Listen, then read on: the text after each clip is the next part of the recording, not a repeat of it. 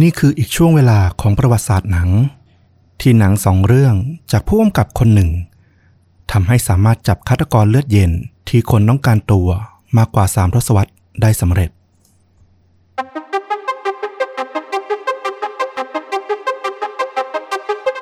สวัสดีครับ สวัสดีครับ เรื่องจริงยิ่งกว่าหนังพอดแคสต์จากช่องชวนดูดะ อยู่กับต้อมครับ แล้วก็ฟลุกครับ กับหนึ่งเรื่องจริงสุดเข้มข้นจนถูกนำไปสร้างเป็นภาพยนตร์นะครับผม วันนี้คุณฟลุกนำเรื่องราวสไตล์ไหนมาถ่ายทอดให้คุณผู้ฟังได้รับฟังครับ เป็นเรื่องราวคดีที่มีความซับซ้อนค่อนข้างสูงนะเตือนไว้ก่อนเลย แล้วก็เรื่องนี้เนี่ยมันมีความผูกพันเชื่อมโยงไปถึงการทำหนัง การทำสารคดีด้วย ซึ่งสุดท้ายแล้วตัวหนังแล้วก็ตัวสารคดีที่ถูกทำอะมันสามารถพาไปจับคนร้ายตัวจริงได้ด้วยซ้ำอือหือ คือแค่ฟังแค่เนี้ยก็รู้สึกแล้วแหละว่า มันต้องซับซ้อนแล้วความยาวต้องใช้ได้แน่ๆเลยอืมนะครับผม เอาล่ะถ้างั้นไม่ให้เป็นการเสียเวลาเริ่มต้นกันเลยดีกว่าครับ ครับ วันนี้ก็จะพาต้อมแล้วก็คุณผู้ฟังนะครับ ไปที่สหรัฐอเมริกา ไปที่ฮุสตันซึ่งก็เป็นเมืองใหญ่อันดับ 4 ของอเมริกานะ แล้วก็เป็นเมืองที่ชื่อได้ว่าเมืองแห่งอนาคต เมืองแห่งอวกาศ เพราะเป็นสถานที่ตั้งของศูนย์อวกาศลินดอนบีจอห์นสันขององค์การนาซานะ เวลาดูหนังในอวกาศเนี่ยเวลาที่หอบังคับการบินนักบินเรียกกลับมายังฐานโลกก็จะเรียกว่าฮุสตันฮุสตันก็คือที่นี่นี่แหละ ต้องบอกว่าที่นี่เนี่ยมันคือคนละจุดกับตัวที่ปล่อยฐานยิงนะไม่ใช่ตัวที่ปล่อยจรวด แต่เป็นหอบังคับการไอตัวที่ยิงจรวดเนี่ยจะเป็นที่ศูนย์อวกาศเคนเนดีในเคปคานาเวรัลซึ่งตัวฮุสตันเนี่ยเป็นเมืองที่อยู่ริมทะเลแล้วก็เงียบสงบ มันมีเมืองเล็ก ๆ เมืองหนึ่งที่อยู่ในฮุสตันเนี่ยชื่อว่าการเวสตันตั้งอยู่ด้วย ซึ่งก็เป็นเรื่องราวที่เกิดขึ้นในเมืองแห่งนี้นี่แหละ ในเดือนตุลาคมปี 2001 นะตำรวจในการเวสตันเนี่ยได้รับแจ้งจากเด็กวัยรุ่น ซึ่งเขาไปตกปลาอยู่ที่บริเวณริมตลิ่งน้ำตื้นอะบริเวณอ่าวของ Galveston เนี่ยแล้วไปพบชิ้นส่วนของมนุษย์ ถูกทิ้งลอย เกยอยู่กับแนวพวกหินโสโครกริมฝั่งอะเขาก็รีบโทรแจ้งตำรวจนะ คืนนั้นเนี่ยตำรวจมาถึงก็พยายามเก็บหลักฐานต่างๆนะ ต้องบอกว่าท่ามกลางความมืดของอ่าวในเท็กซัสเนี่ยไฟฉายตัดไปเนี่ยไปเห็นผิวขาวซีดของลำตัวเปลือยเปล่าเนี่ย มันนอนอยู่บนพวกหินโซโครกเนี่ย มันดูหลอนมากๆตำรวจเนี่ยต้องเอามือนะคว้าจับบริเวณไหปลาร้าของร่างเนี่ย เพื่อดึงร่างเนี่ยขึ้นมาบนฝั่ง เหตุที่ต้องดึงจากไหปลาร้าเพราะว่าไอ้ร่างนี้เนี่ย มันไม่มีแขนขาแล้วก็ศีรษะ ที่จะให้จับดึงได้เลย โอ้โห ซึ่งจากลำตัวที่ดึงขึ้นมาได้เนี่ย ก็คาดเดาได้เลยนะว่า เป็นชายที่ค่อนข้างมีอายุพอสมควร นอกจากนี้เนี่ยพอตามหาไปบริเวณชายฝั่งใกล้ ๆ กันเนี่ย ก็ยังพบถุงดำอีกหลายถุงนะลอยอยู่ไม่ไกลกัน ด้วยที่คลื่นเนี่ยมันเริ่มซัดเข้าหาฝั่ง ถุงดำเนี่ยก็เริ่มถูกเก็บขึ้นมาบนตลิ่งได้สำเร็จนะตำรวจเนี่ยก็พยายามเลี่ยงที่จะแบบ ไม่เปิดถุงดูโดยตรง เพราะอยากจะเก็บสภาพของหลักฐานเนี่ยไว้ให้ได้เหมือนเดิมมากที่สุด แต่ว่าก็ใช้การคลำคลำหรือดูรูปทรงเนี่ยก็พอจะเดาได้ว่าในถุงแต่ละถุงเนี่ยมันคือชิ้นส่วน เช่นแขน หรือชิ้นส่วนของขาสามารถแยกได้ออกอยู่ แต่ไม่ว่าจะดูถุงไหนก็ตามเนี่ย มันไม่มีวัตถุที่จะมีรูปทรงคล้ายกับศีรษะของเหยื่อเลย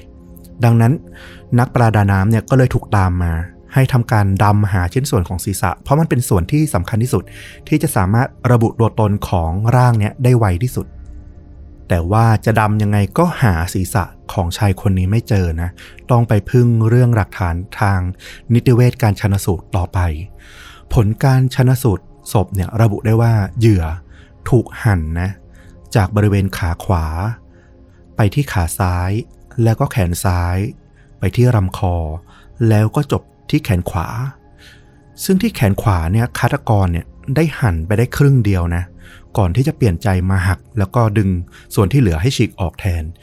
อันเนี้ยตำรวจเขาก็เดาว่าอาจจะเพราะว่าเวลาที่มันจำกัด แล้วก็ไม่อยากเสียเวลามาก หรือบางทีอุปกรณ์ที่ใช้หั่นตอนแรกเนี่ย อาจจะเกิดชำรุดขึ้นมา คือหั่นหลายส่วนมากๆ จนแบบมีดอาจจะทื่อแล้ว ก็เลยดึงๆให้มันจบๆไปเลย อาจจะเป็นอย่างนั้น ถึงแม้ว่าจะหาศีรษะไม่พบนะ แต่ว่าเนื่องจากหลักฐานต่างๆ ที่พบในถุงเนี่ย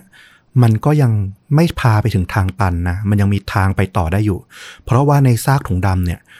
คนร้ายเนี่ยได้ใช้กระดาษหนังสือพิมพ์ห่อชิ้นส่วนศพเอาไว้ด้วย ซึ่งก็โชคดีมากว่าไอ้คนร้ายเนี่ยอาจจะไม่ได้รอบคอบหนักนะ เขาใช้หน้าหนึ่งของหนังสือพิมพ์เนี่ยมาห่อเอาไว้ ซึ่งไอ้หน้าหนึ่งของหนังสือพิมพ์เนี่ยเวลาที่สั่งเป็นแบบรายเดือนสมัครสมาชิกประจำเนี่ยมันจะมีประทับที่อยู่ในการส่งอยู่ ซึ่งจะช่วยสะดวกให้กับพนักงงานส่งเนี่ยสามารถส่งไปตามบ้านได้ถูกต้อง และที่อยู่บนหน้าหนึ่งของหนังสือพิมพ์ที่ห่อศพอยู่เนี่ยมันระบุว่าบ้านเลขที่ 2213 อยู่ในเมืองการเวสตันนี่เองตำรวจก็รีบไปที่บ้านหลังนี้ทันทีนะ ในช่วงเช้าของวันต่อมา แล้วก็พบว่า มันเป็นบ้านเช่าที่แบ่งช่องเนี่ยให้เช่าอยู่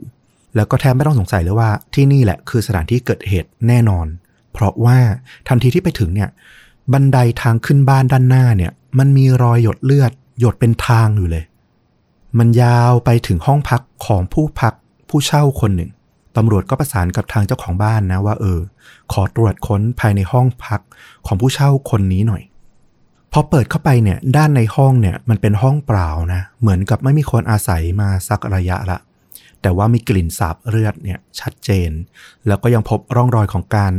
ทำอะไรบางอย่างบนพื้นที่เดาได้ไม่ยากเลยว่ามันคือการน่าจะคือการหั่นศพนั่นเอง ห้องเช่านี้เนี่ยได้ข้อมูลว่าเป็นของหญิงแก่คนหนึ่ง ที่เป็นใบด้วย เธอมีชื่อว่าโดโรธีไซเนอร์ น่าจะอายุราวๆประมาณ 60 ปีจากการสังเกตของเจ้าของบ้านนะนะ เขาบอกว่าเธอเนี่ยดูผอมบาง แล้วก็ไม่น่าจะมีเรี่ยวแรงขนาดจะไปสู้ชนะผู้ชายจนถึงขั้นฆ่าได้นะแล้วเขาก็ไม่มีรูปเธอนะ แต่ว่าก็บรรยายลักษณะว่าเออเธอเนี่ย หน้าตาไม่ได้แบบเป็นหญิงที่ดูหน้าตาออสวยแบบคนทั่วไปเท่าไหร่ คือบอกตรงๆว่าหน้าตาค่อนข้างขี้เหร่ว่าอย่างนั้นเถอะ ที่สำคัญเนี่ย เธออะ ถึงจะเช่าห้องพักอยู่แต่ว่าเธอไม่ค่อยอยู่ห้องนะ เธอมักจะเดินทางไปเมืองนู้นเมืองนี้ตลอดเวลา นานๆ ครั้งถึงจะกลับมาพักที่ห้องพักนี้สักทีหนึ่ง และในวันที่ตำรวจมาตรวจเนี่ยช่วงเนี้ยเธอก็ไม่ได้อยู่ห้องด้วยเหมือนกัน ตำรวจก็เลยขอข้อมูลของผู้พัก ผู้เช่ารายอื่นนะ เพราะว่าไอ้ร่างกายที่พบเนี่ยมันเป็นของผู้ชายยังไงก็ไม่ใช่โดโรธีไซเนอร์เจ้าของห้องอยู่แล้วแหละ ก็ไปพบว่ามีผู้เช่าคนหนึ่งเนี่ยติดต่อไม่ได้เหมือนกัน เป็นชายแก่อายุ 71 ปี มีชื่อว่า Morris Black ซึ่งเขาเนี่ยพักอยู่อีกห้องหนึ่งคนละปีกของบ้าน ถามเจ้าของบ้านเขาก็ทราบว่า คุณ Morris Black เนี่ยเป็นคนที่แบบคนรอบข้างไม่ค่อยชอบหน้านักเท่าไหร่ เพราะว่าเขาเป็นชายแก่ที่แบบขี้บ่นแล้วก็หน้าตาเนี่ยดุถมึงทึงตลอดเวลา เป็นคนเครียดๆอะก็ไม่แปลกใจเลยที่จะมีใครเนี่ยไม่พอใจเขา แต่ว่าถึงขนาดที่จะแบบฆ่าแล้วก็จะหั่นศพไปทิ้งเนี่ยโอ้โห นึกคู่กรณีไม่ออกเหมือนกัน ไม่น่าจะมีขนาดนั้น เมื่อตำรวจเนี่ยเอารอยหยดเลือดเนี่ยไปตรวจหา DNA นะก็สรุปได้ว่าตรงกับชิ้นส่วนของศพ แล้วก็ตรงกับอัตลักษณ์ของคุณมอริสแบ็กผู้เช่าที่หายตัวไปตำรวจก็ต้องการหาตัวคุณโดโรธีนะมาให้ปากคำเพราะว่าก็เป็นเจ้าของห้องทำไมถึงมีคนมาตายในห้องเธอได้ ก็ต้องการคำตอบเหมือนกัน แต่ว่าเธอก็เดินทางประจำแล้วก็หาทางติดต่อได้ยากมากๆ อย่างไรก็ตามเนี่ยตำรวจก็รู้สึก ว่ามันมีความไม่เข้ากันของข้อมูลหลาย ๆ อย่าง โดโรธีเนี่ยอาจจะอ่อนแอเกินกว่าที่จะฆ่าผู้ชายแล้วก็หั่นศพไปทิ้งนะ แต่ว่าเธอเนี่ยเดินทางตลอดเวลา ทั้งทั้งที่ไม่มีงาน เพราะว่าอายุเนี่ยน่าจะ 60 ไปละ แล้วก็ดูเนี่ยเธอน่าจะต้องเป็นคนที่มีฐานะดีมากเลยที่จะทำอย่างนี้ได้ ซึ่งไอ้ฐานะดีเนี่ยมันไม่เข้ากันกับสภาพห้องเช่าที่คนมีเงินอะ่ะคงไม่มาเช่าอะไรแบบนี้ มันดูแบบขัดแย้งดูแปลกไปหมด แล้วผู้หญิงสูงอายุเดินทางบ่อยๆ ส่วนตัวเราเราก็รู้สึกว่าไม่ค่อยใช่เท่าไหร่นะ เพราะจริงๆ ยิ่งอายุเยอะเรายิ่งอยากจะอยู่บ้านนิ่งๆ เนาะพักผ่อน อืม นั่นแหละ มันก็ทำให้ตำรวจเนี่ยสงสัยแบบงงมากว่า เออ รู้สึกว่าคุณโดโรธีมีความแปลกอยู่ในตัว แต่ว่ามันก็ยังไม่สามารถยืนยันได้ถึงขนาดว่าเธอเป็นผู้ต้องสงสัยนะ เพราะว่ามันไม่ได้มีอะไรที่ระบุได้ขนาดนั้น เพียงแต่อยากได้ข้อมูลจากเธอมากขึ้นเท่านั้นเอง ซึ่งจากคำให้การของพวกเพื่อนบ้านเนี่ยก็บอกว่าวันก่อนหน้าเนี่ย พวกเขาได้ยินเสียงปืนดังขึ้นสองครั้ง แต่ว่าก็ไม่เห็นเหตุการณ์นะว่าเกิดอะไรขึ้นบ้าง คุณมอริสเนี่ยเป็นคนที่ไม่น่าคบเลยอย่างที่เจ้าของบ้านบอกเลย เพื่อนบ้านเนี่ยเคยเห็นมีวัยรุ่นเนี่ยมายืนสูบบุหรี่อยู่ที่หน้าบ้านเช่า บริเวณทางฝั่งห้องของเขาเนี่ย เขาออกมาแล้วก็ดุด่าเลยนะไล่ออกไปว่าเอออย่ามายืนหน้าบ้านเขาอีก แล้วเพื่อนบ้านยังเคยเห็นคุณมอริสแบล็กเนี่ยทะเลาะกับผู้หญิงที่อยู่ในบ้านน่าจะเป็นคุณโดโรธีนี่แหละ เขาดุด่าว่าเออเนี่ย ชอบมาเปิดไฟทางเดินส่วนกลางเนี่ย รู้ไหมว่าไอ้ค่าไฟส่วนกลางเนี่ย มันต่อกับมิเตอร์ของเขา มันเปลืองไฟเขาเปลืองเงินเขา ซึ่งโดโรธีเนี่ยก็เป็นใบก็ไม่ได้ตอบโต้อะไรนะ ก็พยักหน้าแล้วก็เดินกลับเข้าห้องไป อันนี้ตามที่เพื่อนบ้านเห็น ส่วนด้านโดโรธีเองเนี่ยเพื่อนบ้านก็บอกว่า เธออาจจะไม่ได้อยู่ตัวคนเดียวตลอดนะ เพราะบางครั้งก็เห็นมีผู้ชายเนี่ย ซึ่งอาจจะเป็นน้องเขยของเธอหรือน้องชายของเธอเนี่ย มายืนแถวระเบียงห้องอยู่เหมือนกัน แต่ว่าก็ไม่ได้เจอบ่อยนักนะ จากข้อมูลคำให้การของเพื่อนบ้านในส่วนหลังนี้เองที่ตำรวจก็เริ่มเก็บหลักฐานจากถังขยะจากที่พักนะ แล้วก็ไปพบใบนัดรับแว่น จากถุงขยะที่ปนกับขยะอื่นอยู่ ซึ่งก็ทำให้ตำรวจเนี่ยสร้างข้อสันนิษฐาน ซึ่งมันก็ประหลาดประหลาดๆขึ้นมาข้อหนึ่ง แต่ว่ามันก็ดูสมเหตุสมผลในตอนนั้นนะนะตำรวจคิดว่าบางที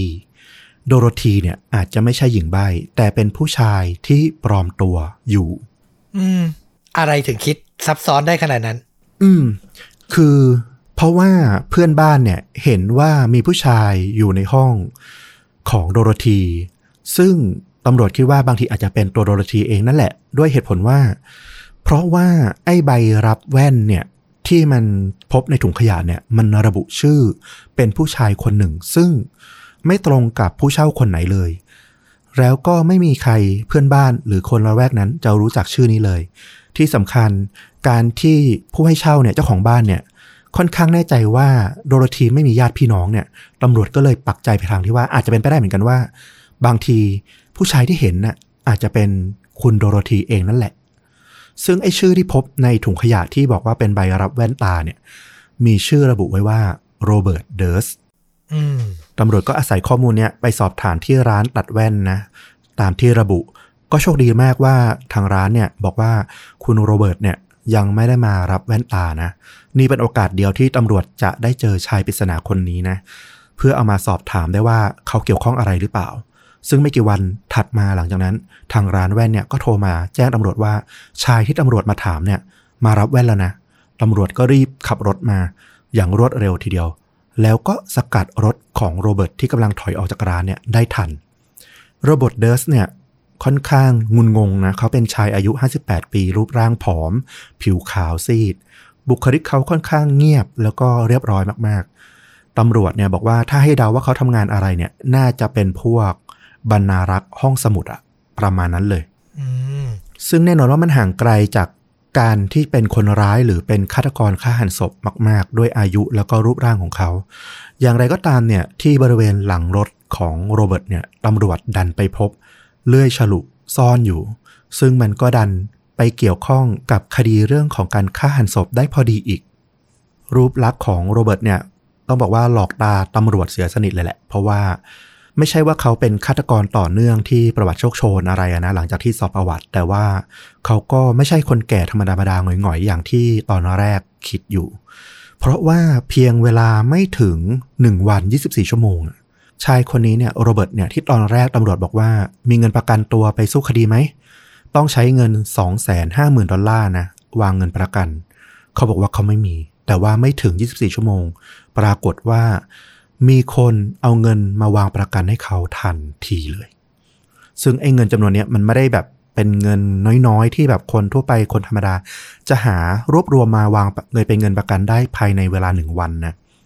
และหลังจากวางเงินประกันไปเนี่ย ปรากฏว่าโรเบิร์ตเดิร์สหายตัวไป เขาไม่มาขึ้นศาลตามนัด จนทนายจำเลยเนี่ยต้องออกสื่อนะ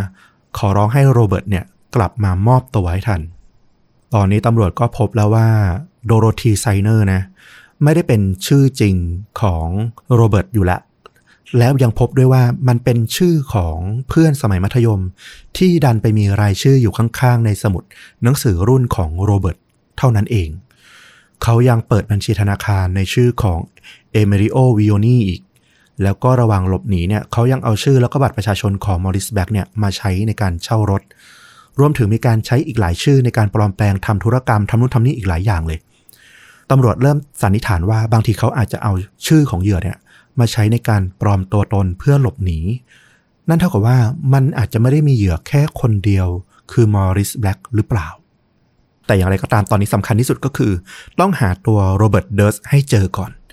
ในขณะที่ตำรวจในเท็กซัสกำลังหัวหมุนเลยเพราะว่าโอ้โหไม่รู้จะไปหาที่ไหนตำรวจในเพนซิลเวเนียเนี่ยก็โทรมาหาตำรวจที่เท็กซัสบอกว่าพวกเขาจับผู้ชายคนหนึ่งได้ ในคดี ลักขโมยแซนด์วิชในซูเปอร์มาร์เก็ตแห่งหนึ่ง หลังจากที่จับตัวได้แล้วเนี่ย ไปพบว่าในรถที่เขาโดยสารมาเนี่ย มีอาวุธปืน กัญชา แล้วก็เงินอีก 38,000 ดอลลาร์ซ่อนอยู่ เขายังพกบัตรประชาชนชื่อว่ามอริสแบล็กด้วย แน่นอนว่าหลังจากที่ดูจากหมายจับต่างๆ ดูประวัติแล้วเนี่ย ชายคนนี้ก็คือโรเบิร์ตเดิร์สที่ตำรวจเท็กซัสกำลังตามหาตัวนั่นเอง ตอนนี้เนี่ยเขาโกนหัวกันคิ้ว พยายามพรางตัวไม่ให้ใครคุ้นหน้านะ แล้วเขาก็ใช้ตัวตนปลอมที่ขโมยมาจากเหยื่อมอริสแบล็กเนี่ย จนขับรถหนีไปได้ไกลมากๆนะ ประมาณ 2,400 กิโลเมตรอะจากเท็กซัสไปแล้วอะไปถึงเพนซิลเวเนียอื้อหือแต่ว่าที่น่าแปลกก็คือทำทุกอย่างขนาดเนี้ย แต่มาโดนจับแบบโง่ๆอะด้วยการขโมยแซนด์วิชทั้งๆที่ตัวเองอะพกเงินสด 38,000 ดอลลาร์ มันเป็นอะไรที่ประหลาดมากๆ ตอนนี้ตำรวจก็เริ่มแบบสืบหาแล้วว่าเอโรเบิร์ตเดิร์สเนี่ย ตัวจริงมันคือใครกันแน่ ต้องบอกว่าโรเบิร์ตเดิร์สเนี่ยอาจจะเป็นชื่อที่แปลกหูในรัฐเท็กซัสหรือว่าเพนซิลเวเนียนะ แต่ว่าถ้าพูดถึงบ้านเกิดของเขาเนี่ยที่นิวยอร์กแล้วเนี่ยเขาคือเรื่องราวซุบซิบในแวดวงไฮโซที่มีมานานกว่าทศวรรษเลยทีเดียว เขาเป็นลูกชายคนโตของตระกูลเดิร์สนะ มีพ่อชื่อว่าซีมอร์เดิร์สเป็นผู้ครอบครองอาณาจักร Durst Organization บริษัทนี้เป็นเจ้าของอสังหาริมทรัพย์มูลค่ามหาศาลในแมนฮัตตันนะตั้งแต่ทศวรรษที่ 1970 มาเนี่ย พวกเขารวยเป็นอันดับ 3 ของเมืองนิวยอร์ก แล้วก็ธุรกิจอสังหาของเขาเนี่ย ติด top five ของอสังหาริมทรัพย์ ในเมืองนิวยอร์กเลยทีเดียว เรียกว่ารวยแบบมหาเศรษฐี โรเบิร์ตเนี่ยครอบครัวของเขาเรียกว่าบ๊อบนะ ก็ต่อไปก็จะเรียกว่าคุณบ๊อบแล้วกัน เขาเป็นเหมือนเจ้าชาย ผู้รอวันขึ้นรับตำแหน่งแทนพ่อของเขาในฐานะลูกชายคนโตนะเขามีน้องชายอีกสองคนแล้วก็น้องสาวอีกหนึ่งคน เขาโตมาอย่างเพียบพร้อมมากๆ แล้วก็เต็มไปด้วยความรัก จากคุณแม่ของเขา ที่มักจะมีรอยยิ้มแล้วก็เสียงหัวเราะอบอวลอยู่ในบ้านเสมอมา จุดเปลี่ยนของบ๊อบเนี่ยมันเกิดขึ้นในตอนที่เขาอายุได้เจ็ดขวบเท่านั้นเอง คืนหนึ่งพ่อของเขาซีมัวร์เนี่ย เดินมาหาเขา แล้วก็พาเขาเนี่ย เดินมาทางชุดนอนนะ เขาถามคุณพ่อว่า พ่อฮะ พ่อจะพาผมไปไหน ซีมัวตอบลูกของเขาว่า ไปดูแม่ของลูกกัน เมื่อมาถึงโถงทางเดินนะมันมีช่องหน้าต่าง ที่แสงจันทร์เนี่ยมันสาดส่องเข้ามาได้พอดี พ่อพาเขามาหยุดมองออกไปที่นอกหน้าต่างนั้นบ๊อบบอกว่าด้านนอกเนี่ยเขาเห็นแม่ของเขา ใส่ชุดนอนสีขาว พริ้วลมเนี่ย ยืนนิ่งอยู่ขอบหลังคาบ๊อบไม่เข้าใจว่าแม่ออกไปยืนทำอะไรตรงนั้น เขาก็บกมือให้แม่อย่างร่าเริงนะเพราะเขาสนิทกับแม่มาก แม่เขาก็หันมาแล้วก็บกมือกลับ เขาไม่ทันได้มองด้วยซ้ำว่าพ่อของเขาเนี่ย มีสีหน้าอย่างไรอยู่ตอนนั้น พอภาพถัดมาคือแม่ของเขาเนี่ยร่วงลงจากหลังคาอย่างช้าๆ มันช้ามากเรากับผ่านไปหลายนาทีอะทั้งๆที่ในความจริงมันเกิดขึ้นเพียง ไม่กี่วินาทีเท่านั้น บอบบอกว่าจำไม่ได้เลยว่ามันเกิดอะไรขึ้นหลังจากนั้นเนี่ยเขาจำไม่ได้เลยว่า พ่อกำลังทำอะไรอยู่ พูดอะไรกับเขาหรือมีสีหน้าแบบไหน เขาจำอะไรไม่ได้เลย มันช็อกเขามากคือพ่อให้เขายืนดูแม่จากชั้นสองๆใช่ แล้วแม่เขาก็ยืนอยู่ข้างนอกหน้าต่าง แล้วก็ตกลงไปเหรอ ใช่ถูกต้องอือหือบ๊อบบอกว่ามันเหมือนกับภาพตัดไปเลยอะจากคืนวันนั้นนะเขามารู้สึกตัวอีกทีเขายืนอยู่ในงานศพของแม่ของเขานะเขาไม่เข้าใจว่าผู้ใหญ่เนี่ยมาทำอะไรกันที่นี่เยอะแยะนะญาติคนหนึ่งเนี่ยมากอดเขาแล้วก็บอกว่า เดี๋ยวแม่ของหนูเนี่ย ที่นอนอยู่ในโรงศพเนี่ยจะได้พักผ่อนอย่างสงบนะ ไม่ต้องกังวลนะบ๊อบบ๊อบก็หันไปมองที่โรงนะสายตาเขาว่างเปล่ามากๆ แม่อยู่ในโรงที่กำลังถูกหย่อนลงหลุมช้าๆนั่นน่ะหรอเขาจะเอาแม่ลงไปฝังข้างล่างนั่นน่ะหรอบ๊อบก็เลยโวยวายแล้วก็กรีดร้องนะเขาไปกอดโลงศพของแม่ เพื่อไม่ให้ถูกฝังลงไป เรื่องราวมันก็วุ่นวายมากเลย หนังสือพิมพ์ลงข่าวหน้าหนึ่งในวันรุ่งขึ้นนะมรณกรรมของภรรยามหาเศรษฐีแห่งนิวยอร์ก ระบุว่ามันเป็นอุบัติเหตุที่เกิดจากการพลัดตกจากหลังคา ไม่มีการพูดหรือเอ่ยถึงเรื่องของการฆ่าตัวตายหรือการฆาตกรรม แม้แต่นิดเดียวบ๊อบก็เลยกลายเป็นเด็กมีปัญหาตั้งแต่วันนั้นนะเพราะว่าเขาใกล้ชิดกับแม่มากเขาอยู่กับแม่ตลอดเวลาอย่างที่บอก พอวันหนึ่งแม่ของเขาหายไปอะเขาก็เลยเริ่มที่จะโดดโรงเรียน หนีออกจากบ้านนะเขาชอบไปซ่อนตัวตามที่ต่างๆ แล้วก็ทำให้ผู้ใหญ่เนี่ยต้องคอยตามหาตลอดเวลา ความทรงจำของเขาที่มีต่อพ่อในช่วงนั้นน่ะเขาบอกว่าพ่อไม่เคยบอกว่าจะอยู่กับเขาให้มากขึ้นเลย หลังที่แม่ของเขาไม่อยู่แล้วมันไม่เหมือนกับพวกภาพในละครหรือในหนังเลยที่แบบโอ้โห เวลาลูกเสียคุณแม่ไปแล้วคุณพ่อจะเข้ามากอดแล้วบอกว่าเดี๋ยวพ่อจะมาอยู่กับเรานะ อยู่กับเธอให้มากขึ้น มันไม่มีอย่างนั้นเลย เขาจำได้แค่ว่าเขาถามพ่อว่า พ่อจะอยู่กับเขาได้ไหมครับ แล้วพ่อตอบเขาว่า ไม่ฉันจะไม่อยู่หรอก นั่นคือความทรงจำของเขาอื้อหือในความเป็นเด็กคนหนึ่งเป็นอะไรที่โหดร้ายมาก ใช่ เขาก็โตมาจากอย่างนี้นะ เขากลายเป็นหนุ่มที่ไม่ค่อยสูงสิงกับใคร แล้วก็เขามักจะมีคนเข้าหาเนี่ย ไม่ใช่เพราะบุคลิกภาพที่น่าคบหาของเขาเลย แต่เป็นเพราะเขาเป็นว่าที่ผู้นำของตระกูลในอนาคตต่างหากเขารู้สึกแบบนี้แหละ เขาก็เลยไม่ค่อยเชื่อใจใครเท่าไหร่ ยิ่งกับพ่อของเขาเนี่ยความสัมพันธ์มันต่างจากพ่อลูกทั่วไปมาก ๆ มันเหมือนไม่มีเรื่องของความรักเลย มันมีแต่หน้าที่แล้วก็ท่าทีที่เหมาะสมที่ทำกับตระกูลเท่านั้น ที่ซีมัวเนี่ยจะสนใจใส่ใจว่าเขาเนี่ยสามารถเป็นผู้นำตระกูลในอนาคตได้ดีหรือเปล่า แล้วในช่วงปี 1971 เนี่ยบ๊อบก็อายุได้ 28 ปี ก็มาถึงจุดเปลี่ยนของเขาอีกครั้งหนึ่ง เขาเริ่มเรียนรู้ธุรกิจของตระกูลนะเขาเข้าไปบริหารงานของบริษัทได้สักพักหนึ่งละ และในปี 1971เนี่ยเขาก็ไปพบกับสาวเสิร์ฟที่สวยสะดุดตาคนหนึ่ง รอยยิ้มของเธอเนี่ยทำให้ห้องสว่างไสวัยเธอเข้ากับคนง่ายมากเลย แขกต่างๆในร้านเนี่ยก็ค่อนข้างชอบเธอ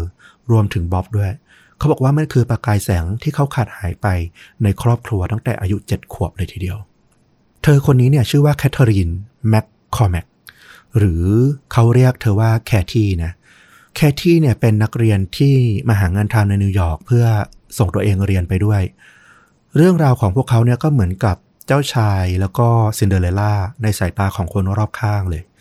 หลังจากที่ตามจีบเธอได้เนี่ยประมาณหนึ่ง ในที่สุดแคที่ก็ตกลงไปเดทกับเขานะ แล้วในการเดทครั้งที่สองเท่านั้นเองบ๊อบก็เลยตัดสินใจชวนแคที่เนี่ยย้ายไปอยู่ที่เวอร์มอนต์ด้วยกัน มันเหมือนกับการชวนสร้างครอบครัวแบบอ้อมๆ แล้วในเดือนมกราคมปี 1972 แคที่ก็เลยตอบตกลง รับหมั้นกับเขานะ เขาตั้งใจทิ้งอาณาจักรเดิร์สเนี่ยไปสร้างครอบครัวแบบธรรมดาธรรมดากับคนรักของเขาที่เวอร์มอนต์ ทั้งคู่เนี่ยตั้งใจจะเปิดร้านอาหารเพื่อสุขภาพ ตั้งชื่อร้านว่าออกูสติงนะที่แปลว่าแบบมีแต่ของดีๆ ว่าอย่างนั้นเถอะ ก็เป็นสัญญาณเริ่มต้นชีวิตใหม่ที่ดีทีเดียวแหละสำหรับ บ๊อบแล้วก็แคที่แคที่เนี่ยดูไม่ได้สนใจเรื่องของมรดกสมบัติอะไรที่ติดตัวเขาเลย เธอเป็นคนที่ดีมากๆคนหนึ่ง แล้วบ๊อบก็รู้สึกว่าเขาจะได้หนีจากเงื้อมมือ จากร่มเงาของซีมัวผู้เป็นพ่อสียทีแต่ทั้งหมดที่มันเกิดขึ้นเนี่ยมันก็ไม่รอดพ้นสายตาของซีมัวผู้เป็นพ่อตั้งแต่ต้นอยู่ดี ลึกๆบ๊อบก็รู้สึกแล้วว่าเขาหนีให้พ้นจากซีมัวเนี่ยไม่ได้หรอก วันหนึ่งหลังจากที่บ๊อบเนี่ย ย้ายไปอยู่เวอร์มอนต์กับแคที่เนี่ย ทุกอย่างกำลังไปได้ดีเลยทีเดียว พ่อของเขาเนี่ยก็นัดบ๊อบให้มาเจอกันที่สุสานของแม่ของเขาเพื่อเคารพศพ ที่นั่นเนี่ยซีมัวบอกให้บ๊อบเนี่ยกลับมาอยู่ที่นิวยอร์ก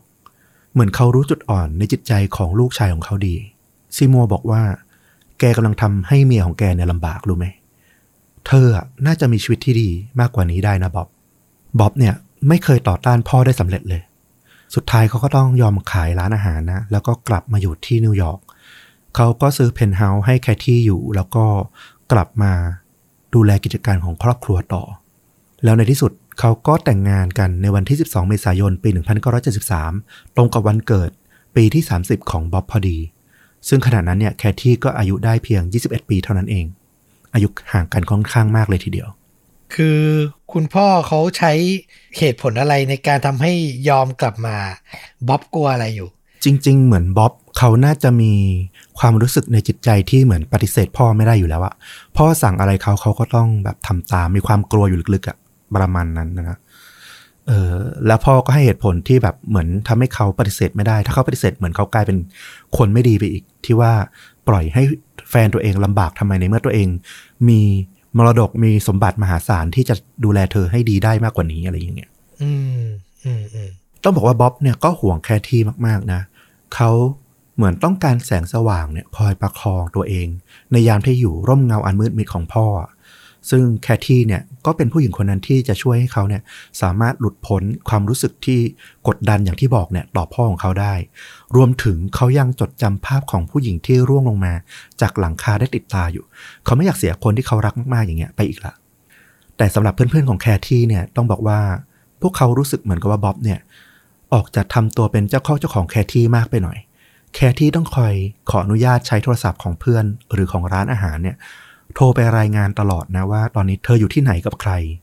ช่วงหลังๆ แคที่ก็เริ่มกลับไปเรียนเตรียมแพทย์นะ แล้วก็ได้รับการสนับสนุนเงินค่าเรียนเนี่ยจากทางบ๊อบแล้วก็ครอบครัวของสามีก็คือบ๊อบเนี่ยในการเรียนต่อ เธอไม่เคยพูดถึงบ๊อบในทางที่ไม่ดีให้ใครอื่นฟังเลยนะ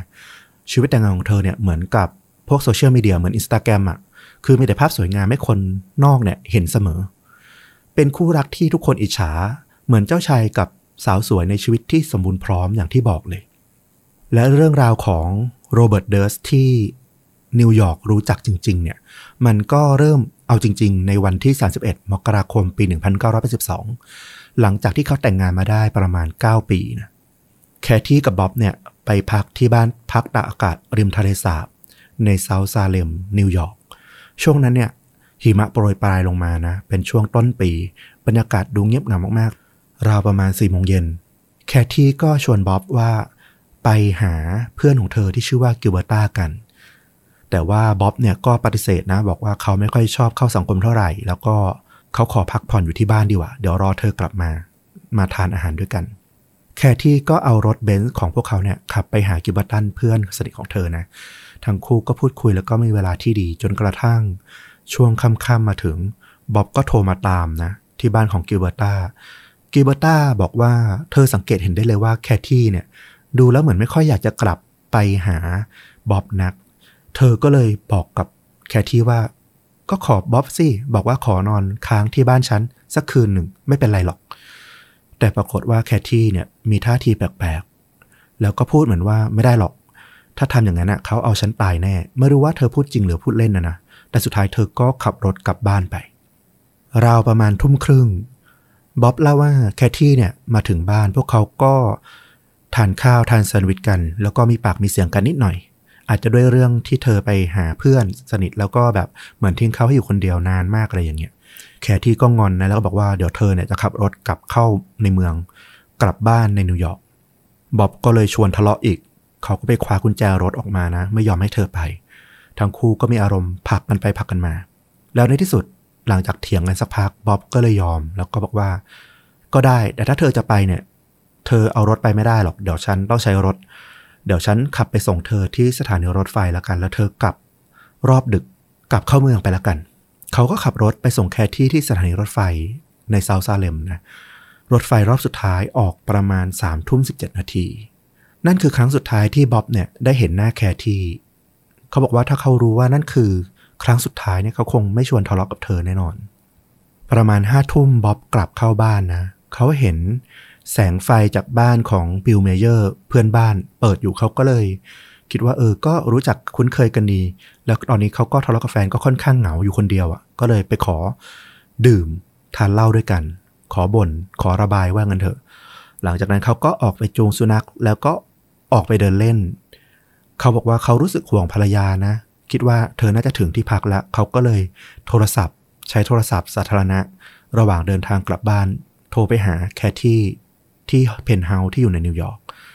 เคที่รับสายแล้วเธอก็ดูเหมือนจะหายโกรธลงบ้างแล้วแหละ เธอก็บอกว่าโอเคแล้ว ตอนนี้ฉันถึงห้องแล้วไม่ต้องเป็นห่วงนะบ๊อบก็สบายใจขึ้นแล้วเขาก็เลยเดินกลับเข้าบ้านแล้วก็เข้านอนไป วันรุ่งขึ้น เขาก็รีบโทรหาเธอนะ แต่ปรากฏว่าแคที่เนี่ยไม่ได้รับสาย อบก็นึกขึ้นได้ เออ นี่มันเช้าวันจันทร์ เธอมีเวรที่ต้องไปเข้าเรียนเข้าเป็นแพทย์ฝึกหัดอะเธอน่าจะยุ่งทั้งวัน เดี๋ยวรอให้เธอเนี่ยออกจากเวรก่อน แล้วค่อยโทรหาแล้วกัน แต่แล้ววันนั้นเนี่ย ก็ติดต่อแคที่ไม่ได้อีก ผ่านไปวันก็แล้วสองวันก็แล้วก็ยังติดต่อไม่ได้ จนถึงวันที่สี่กุมภาโรงเรียนแพทย์อัลเบิร์ตไอน์สไตน์ที่แคที่เรียนอยู่เนี่ยก็โทรมาที่บ้านนะตอนนี้เนี่ย บ๊อบเนี่ยกลับมาที่เพนท์เฮาส์ในนิวยอร์กแล้ว ซึ่งก็ไม่เจอแคที่เขารับสาย โรงเรียนโทรมาแจ้งว่าเนี่ยแคที่บอกว่าวันจันทร์น่ะ เธอป่วยขอลา แต่ว่าเนี่ย เธอหายไปทั้งสัปดาห์แล้วนะ เธอไม่มาเลยเป็นอะไรหรือเปล่าบ๊อบก็ตกใจมากว่าอ้าวเข้าใจว่าไปเข้าเวรมาตลอดยุ่งไม่ได้รับสาย แต่เธอหายไปตั้งแต่วันจันทร์แล้วเหรออืมเขาก็เลยโทรไปถามน้องชายของแคที่นะ ว่าเธอได้กลับไปบ้านแม่หรือเปล่า เพราะว่าก็เป็นครอบครัวเป็นญาติเพียงที่เดียวที่แคที่เนี่ยอาจจะไปหาได้ถ้าไม่ใช่เพื่อนแล้วเนี่ย จิมน้องชายของแคที่ก็บอกว่า พวกเขาไม่เห็นแคที่เลยนะ ตอนนี้ทางบ้านแคที่เองก็เริ่มห่วงแล้วว่า โอ้ขนาดสามีบ๊อบคนใกล้ชิด ยังต้องตามหาตัวแล้วแคที่เนี่ย ตอนนี้เนี่ยอยู่ที่ไหนแล้วเป็นอะไรหรือเปล่าบ๊อบก็ไปทำงานแล้วก็ปรึกษากับทางครอบครัวตระกูลเดิร์สซีมัวผู้เป็นพ่อเนี่ยก็บอกว่า พวกนายเนี่ยจริง ๆ ก็ทะเลาะ แล้วก็มีเรื่องเงางอนกันประจำนะ คิดว่าเธอน่าจะหนีหน้านาอยู่ เท่านั้นแหละ อาจจะไปที่นู่นที่นี่อยู่ รอสักพัก เดี๋ยวเธอก็ติดต่อกลับมาเอง อย่าไปแจ้งความเลย ไม่ได้จะได้ประโยชน์อะไร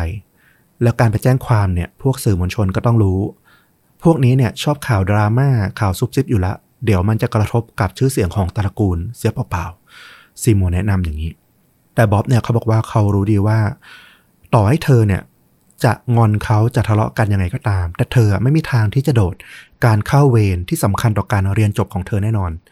มันไม่ใช่เหตุผลที่แบบเอาไปแลกกันได้เลย กับเรื่องของการเรียนจบอะ่ะเขาก็เลยรู้สึกว้าวุ่นใจมากๆว่าแคทที่เนี่ยน่าจะไม่ได้หายไปแบบปกติแล้วแหละตอนนี้เธออยู่ที่ไหนเนี่ยล่วงเลยมาถึงวันพฤหัสบดีนะ เขาก็เลยไม่สนใจคำทัดทานของครอบครัวละ เขานั่งรถแท็กซี่ไปสถานีตำรวจ เพื่อไปแจ้งความว่าแคที่ได้หายสาบสูญไปตำรวจก็ฟังคำให้การต่างๆ นะ เรียงไทม์ไลน์มาตลอดแล้วก็มั่นใจว่านี่เป็นอีกแค่แบบคดีหนึ่งอะของเรื่องราวปัญหาครอบครัว สามีภรรยา ทะเลาะระหองระแหงกัน มีง้อมีงอนกัน หนีกันไปเดี๋ยวก็กลับมาไม่ได้ใส่ใจมาก แต่ว่าด้วยความที่เดิร์สต์ก็เป็นตระกูลใหญ่ พวกเขาก็ทำการสืบให้แหละ และก็ตามคาดเดาของซีมัวเลย หนังสือพิมพ์ก็เล่นข่าวการหายตัวไปของลูกสะใภ้มหาเศรษฐีนิวยอร์กตามคาด มันลงทั้งหน้าหนึ่ง แล้วก็มีสกู๊ปข่าวแบบ เต็มหน้าเนี่ยลงหลายฉบับเลย พวกคนอ่านในเมืองก็เริ่มซุบซิบกันอะเพราะพวกเนี้ยชอบอยู่แล้วเรื่องของแบบเรื่องราวดราม่าความไม่ชอบมาพากลในครอบครัวของพวกไฮโซคนรวยต่างๆ นักข่าวก็ลงข่าวนะ เรียงไทม์ไลน์การหายตัวไปของแคทที่อย่างละเอียด เธอขึ้นรถไฟจาก เซาท์ซาเลมมาที่นิวยอร์ก จากนั้นก็เข้าพักที่เพนท์เฮาส์ของเธอ พนักงานเปิดประตูของเพนท์เฮาส์เนี่ย เป็นคนสุดท้ายที่ให้การว่าเห็นเธอ ในคืนวันอาทิตย์เดินขึ้นไปที่ห้องพักของเธอ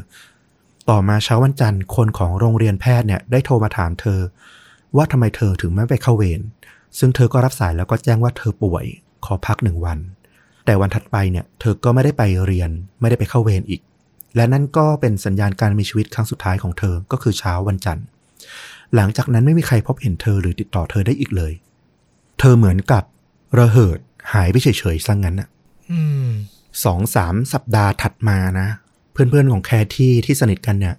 เริ่มทนไม่ไหวละ ข่าวมันเงียบเกินไปละ คือข่าวมันเล่นแหละ แต่ความคืบหน้าของคดีอะมันไม่คืบเลยตำรวจดูเหมือนนิ่งเฉยมากๆอะ พวกเธอก็เลยรวมตัวกัน ประมาณ 4-5 คนนะ ซึ่งในนี้ก็มีกิลเบอร์ตาที่ได้เจอแคที่ในคืนวันอาทิตย์ครั้งสุดท้ายด้วย พวกเขาก็เดินทางมา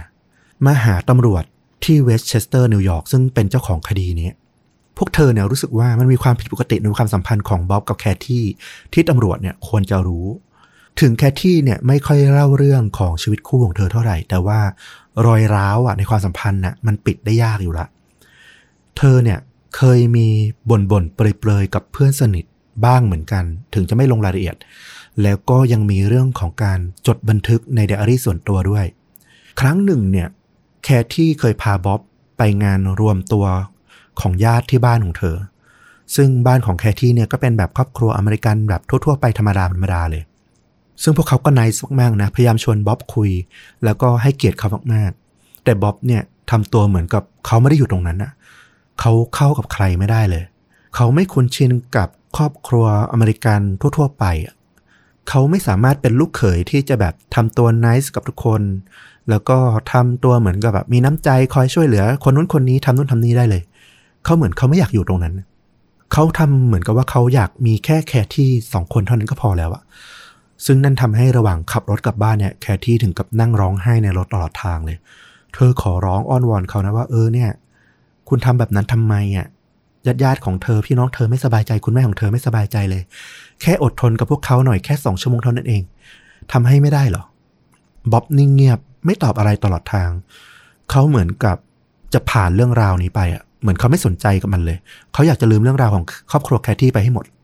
นอกจากนั้นเนี่ย แคทตี้ยังเคยมีบันทึกว่า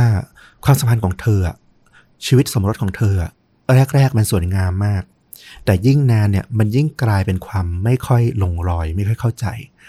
ประมาณกุมภาพันธ์ปี 1976 หลังจากแต่งงานมาได้ 3 ปี แคที่เกิดตั้งท้อง เธอรู้สึกกลัวมาก ๆ ที่จะต้องบอกบ๊อบ เพราะเขาอะพูดออกตัวตั้งแต่แรก ๆ ที่คบกันแล้วว่าเขาไม่อยากมีลูก แต่เมื่อลูกเกิดมาแล้วอะมันก็เป็นเรื่องที่ต้องยินดีหรือเปล่า เธอก็บอกกับบ๊อบไป แล้วความกังวลของเธอก็เป็นจริงนะ บ๊อบสติแตกมาก เขาบอกว่าให้เธอไปทำแท้งเสีย เพราะว่าประสบการณ์ทั้งชีวิตของเขามันล้มเหลวมาตลอดในการเรื่องของครอบครัวในเรื่องของ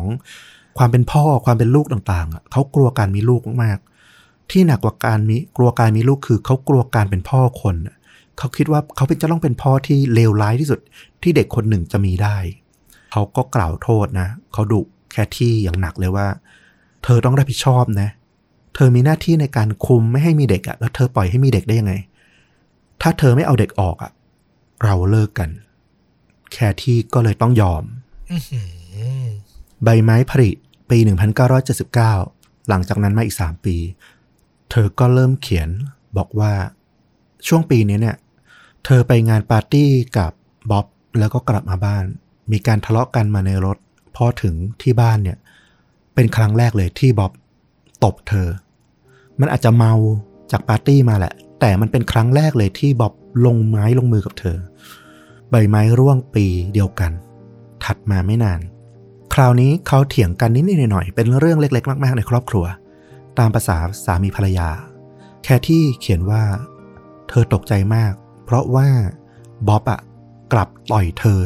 จนร่วงลงกับพื้น แล้วเขาก็เตะเธอซ้ำอีก มันกลายเป็นว่าเรื่องไม่พอใจนิดๆหน่อยๆอะ มันก็กลายเป็นระเบิดของบ๊อบได้ทันที แค่ที่เริ่มหวาดกลัวบ๊อบมากขึ้น แล้วเธอก็ไม่กล้าปรึกษาใครเท่าไหร่ มีเพื่อนหลายคนที่จับอาการนี้ได้นะ แต่ไม่มีใครรู้หรอกว่าจริง ๆ แล้วเกิดอะไรขึ้นบ้างระหว่างที่สองคนนี้อยู่เพียงลำพังกันสองคน จากนั้นตลอดปี 1981 พวกเขาก็แทบจะทะเลาะกันตลอดเวลาเลย มีการลงไม้ลงมือกัน มีบันทึกที่พบทีหลังนะที่โรงพยาบาล ในนิวยอร์กช่วงเวลาประมาณ 3 สัปดาห์ก่อนหน้าที่เธอจะหายตัวไปเนี่ย เธอมีประวัติเข้าไปรักษา แผล รอยฟกช้ำ ตามเนื้อตัวจากการถูกซ้อมที่โรงพยาบาล ตอนนี้เนี่ยเพื่อนๆเนี่ยก็รวบรวมข้อมูลที่ต่างคนต่างแบ่งปันกันเนี่ย เอามาแจ้งกับตำรวจ พวกเขาสงสัยว่าบ๊อบนี่แหละ เป็นตัวการที่น่าสงสัยที่สุดที่ต้องไปเค้นต้องไปสอบอะแต่เพราะไม่รู้ว่าชื่อเสียงอำนาจบารมีของตระกูลเดิร์ส ในนิวยอร์กหรือเปล่านะ พวกตำรวจดูแบบไม่ค่อยให้ความสำคัญกับข้อมูลใหม่ตรงนี้เท่าไหร่ พวกเขาเหมือนจะตัดบ๊อบออกไปตั้งแต่แรก ๆ เลยด้วยซ้ำไม่เคยมีการไปขอค้นดูบ้านที่เซาท์ซาเลมที่แคที่กับบ๊อบอยู่ เป็นวันสุดท้ายก่อนที่เธอจะหายตัวไปนะ รวมถึงเพนท์เฮาส์ที่แคที่เนี่ยอาศัยในวันสุดท้ายด้วยก็ไม่มีการขอไปตรวจค้น เก็บหลักฐานใดอื้อหืออำนาจเงินตรานี่ก็เป็นกันทั่วโลกนะ ถ้ามองตรงนี้ ก็จะคิดได้แค่นี้ๆอืมต้องบอกว่าอาจจะไม่ได้มีการยัดเงินนะแต่เป็นความเกรงใจไปเองของตำรวจอะมันไม่มีหลักฐานคาหนังคาเขาชัดเจนขนาดนั้น จะไปกล่าวโทษคนมีอำนาจแบบนั้นอะก็ภัยถึงตัวเปล่าแต่คือนั่นแหละ เขาคือผู้ต้องสงสัยอันดับหนึ่งอะๆอืมมันมองเป็นอย่างอื่นไม่ได้เลยจริงอืม และหนำซ้ำนะ ไอ้ข้อมูลที่เพื่อนๆเนี่ย ต่างไปรวบรวมกันมาเนี่ย มาบอกตำรวจเนี่ยตำรวจดันบอกว่า โอ้โห เนี่ย ชัดเข้าไปใหญ่เลย แคที่อะ น่าจะทนสามีที่มันงี่เง่าลงไม้ลงมือไม่ไหว แล้วก็เลยหนีไปกับคนอื่นนั่นแหละ ไม่รู้มีไปกับหนีไปกับผู้ชายคนอื่นด้วยหรือเปล่า กลายเป็นแบบนั้นไป ยิ่งปักใจเชื่อว่าเธอหนีไปเอง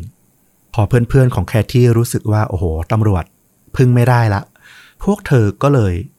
ตัดสินใจเป็นนักสืบสมัครเล่น สืบกันเองเลย กิลเบอร์ตาเนี่ยลงทุนนะ ขับรถไปที่สถานีรถไฟในเซาท์ซาเลม ในคืนวันอาทิตย์ พื่อไปขึ้นรถไฟขบวนเดียว เวลาเดียวกันกับที่แคที่ขึ้นในคืนนั้นนะตามที่บ๊อบบอก เธอมั่นใจว่าบนรถไฟเนี่ย รอบเวลาดังกล่าวเนี่ย มันจะต้องมีขาประจำอะนึกออกไหมทุกสัปดาห์มันต้องมีคนที่ขึ้นไอ้ขบวนเนี้ยเวลาเนี้ยประจำทุกสัปดาห์อยู่ละ ถ้าเธอเอารูปของแคทที่ไปถามคนที่โดยสารในขบวนเนี้ยทุกคนน่ะจะต้องมีคนจำเธอได้แน่นอน ถ้าเธอขึ้นมาบนรถไฟนี้จริง เธอก็เดินทางไปเลย แล้วก็ขึ้นขบวน รถขบวนเนี้ยเอารูปของแคทที่เดินไล่ถามคนบนรถไฟทีละคนเลย แต่ทั้งขบวนจนถึงพนักงานเลยด้วยซ้ำนะปรากฏว่าไม่มีใครเคยเห็นผู้หญิงที่หน้าตาค่อนข้างสวยสะดุดตาแบบแคทที่มาก่อนเลย เพื่อนๆก็เริ่มสงสัยแล้วว่า ไอ้ที่บ๊อบให้การว่าแคทที่ขึ้นรถไฟเนี่ย เธอขึ้นจริง ๆ หรือเปล่า และไอ้ที่เธอกลับไปที่นิวยอร์กเนี่ย มันได้กลับไปจริง ๆ หรือเปล่า หรือบางทีเธอหายไปตั้งแต่ที่เซาท์ซาเลมแล้วอืมเพื่อนอีกคนนี้ก็ขับรถนะตระเวนไปทุกโรงพยาบาลในนิวยอร์กเพื่อไปตามหาว่ามีคนไข้ที่อาจจะมีลักษณะคล้ายแคทที่เนี่ยอยู่บ้างหรือเปล่า เธอก็เดาไปในประเด็นที่ว่าอาจจะมีการประสบอุบัติเหตุ มีผู้บาดเจ็บ มีคนไข้ที่แบบไม่มีไม่รู้สติ ไม่มีญาติ ไม่มีชื่ออะไรอย่างเงี้ย แล้วเป็นแคที่เนี่ยอยู่บ้างหรือเปล่า ก็ไปตามหา ปรากฏว่าตั้งแต่ 31 มกราคมที่เกิดเรื่องเนี่ย ยาวมาประมาณวันสองวันเนี่ย ก็ไม่มีคนไข้ที่ตรงกับลักษณะดังกล่าว ที่โรงพยาบาลไหนเลย เพื่อนอีกคนก็ตะเวนไปตามอ่างเก็บน้ำนะ ในนิวยอร์กไปตามหาดูร่องรอยของล้อรถ ว่ามีไหลลงไปในอ่างเก็บน้ำบ้างหรือเปล่า เผื่อว่าจะมีการอำพรางคดีแบบที่เห็นในหนังในละครน่ะ แต่ก็ไม่เจออะไร เรียกว่าเพื่อนๆเนี่ยเอาจริงเอาจังกว่าครอบครัวแท้ๆ อย่างบ๊อบซะอีกนะ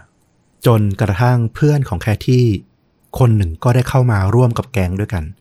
เธอก็มาเรียงไทม์ไลน์ทั้งหมดนะ แล้วเธอก็บอกว่า พวกเธอเนี่ยลืมไปค้นหลักฐานสำคัญที่หนึ่งหรือเปล่า ที่พักเพนท์เฮาส์ในนิวยอร์กอะถังขยะมันอาจจะมีหลักฐานอะไร ถูกทิ้งเอาไว้ก็ได้ เราฟังเรื่องของการสืบสวนมาหลายเรื่องละ หลักฐานสำคัญสำคัญบางทีไปปรากฏอยู่ในถังขยะเนี่ยบ่อยมากนะ ซึ่งพวกเขาเนี่ยก็ลงมือไปตามคุ้ยถังขยะ ที่เพนท์เฮาส์ในนิวยอร์กของบ๊อบกับแคทที่ทันที แล้วก็เจอเข้าจริงๆ พวกเขาไปเจอกับข้าวของของแคทที่เนี่ยถูกทิ้งเอาไว้เต็มไปหมด แปลกมาก เพราะว่าเธอคงไม่ทิ้งเอง แล้วบ๊อบอยู่ดีๆ จะมาทิ้งของภรรยาทำไม มันดูมีพิรุษค่อนข้างมากเลย และที่สำคัญพวกเธอเนี่ย ยังไปเจอกับหลักฐานเด็ดเขาอีก ไปเจอกับกระดาษโน้ต มีลายมือของบ๊อบเนี่ยจดรายการสิ่งของที่ต้องทำเนี่ย เขียนเอาไว้เป็นข้อๆมันเขียนเอาไว้ว่า ที่ทิ้งขยะ สะพาน ขุดไหม เรือ หรือของอย่างอื่นอีกล่ะ ใช้พรั่วหรืออะไรสักอย่างไหม แล้วข้อสุดท้ายก็คือ เช่ารถกระบะ เพื่อนๆอ่านลิสต์ตามเนี้ย แล้วก็แบบ เก็ตทันทีจากความสงสัยที่มีอยู่แล้วแหละบอกว่าโอ้โห อ่านตามนี้เนี่ยคิดเป็นอย่างอื่นไม่ได้เลย นี่มันคือการตั้งใจอำพรางศพชัดๆ แต่ว่าหลักฐานนี้เนี่ยตำรวจได้รับตำรวจบอกกับเพื่อนแคที่ว่า โอ้โห พวกคุณนี่น่าสนใจนะมโนเก่งมากๆ พวกคุณรู้ไหมว่าไอ้ช่วงมกราเข้ากุมภาในเซาท์ซาเลมเนี่ยหิมะมันตกหนามากนะ ใครเขาจะไปขุดเพื่ออำพรางศพกันละ่ะ มันขุดไม่ได้ กลายเป็นเรื่องไร้สาระที่ตำรวจมองไปซะอย่างนั้นน่ะทั้งทั้งที่แบบโอ้โห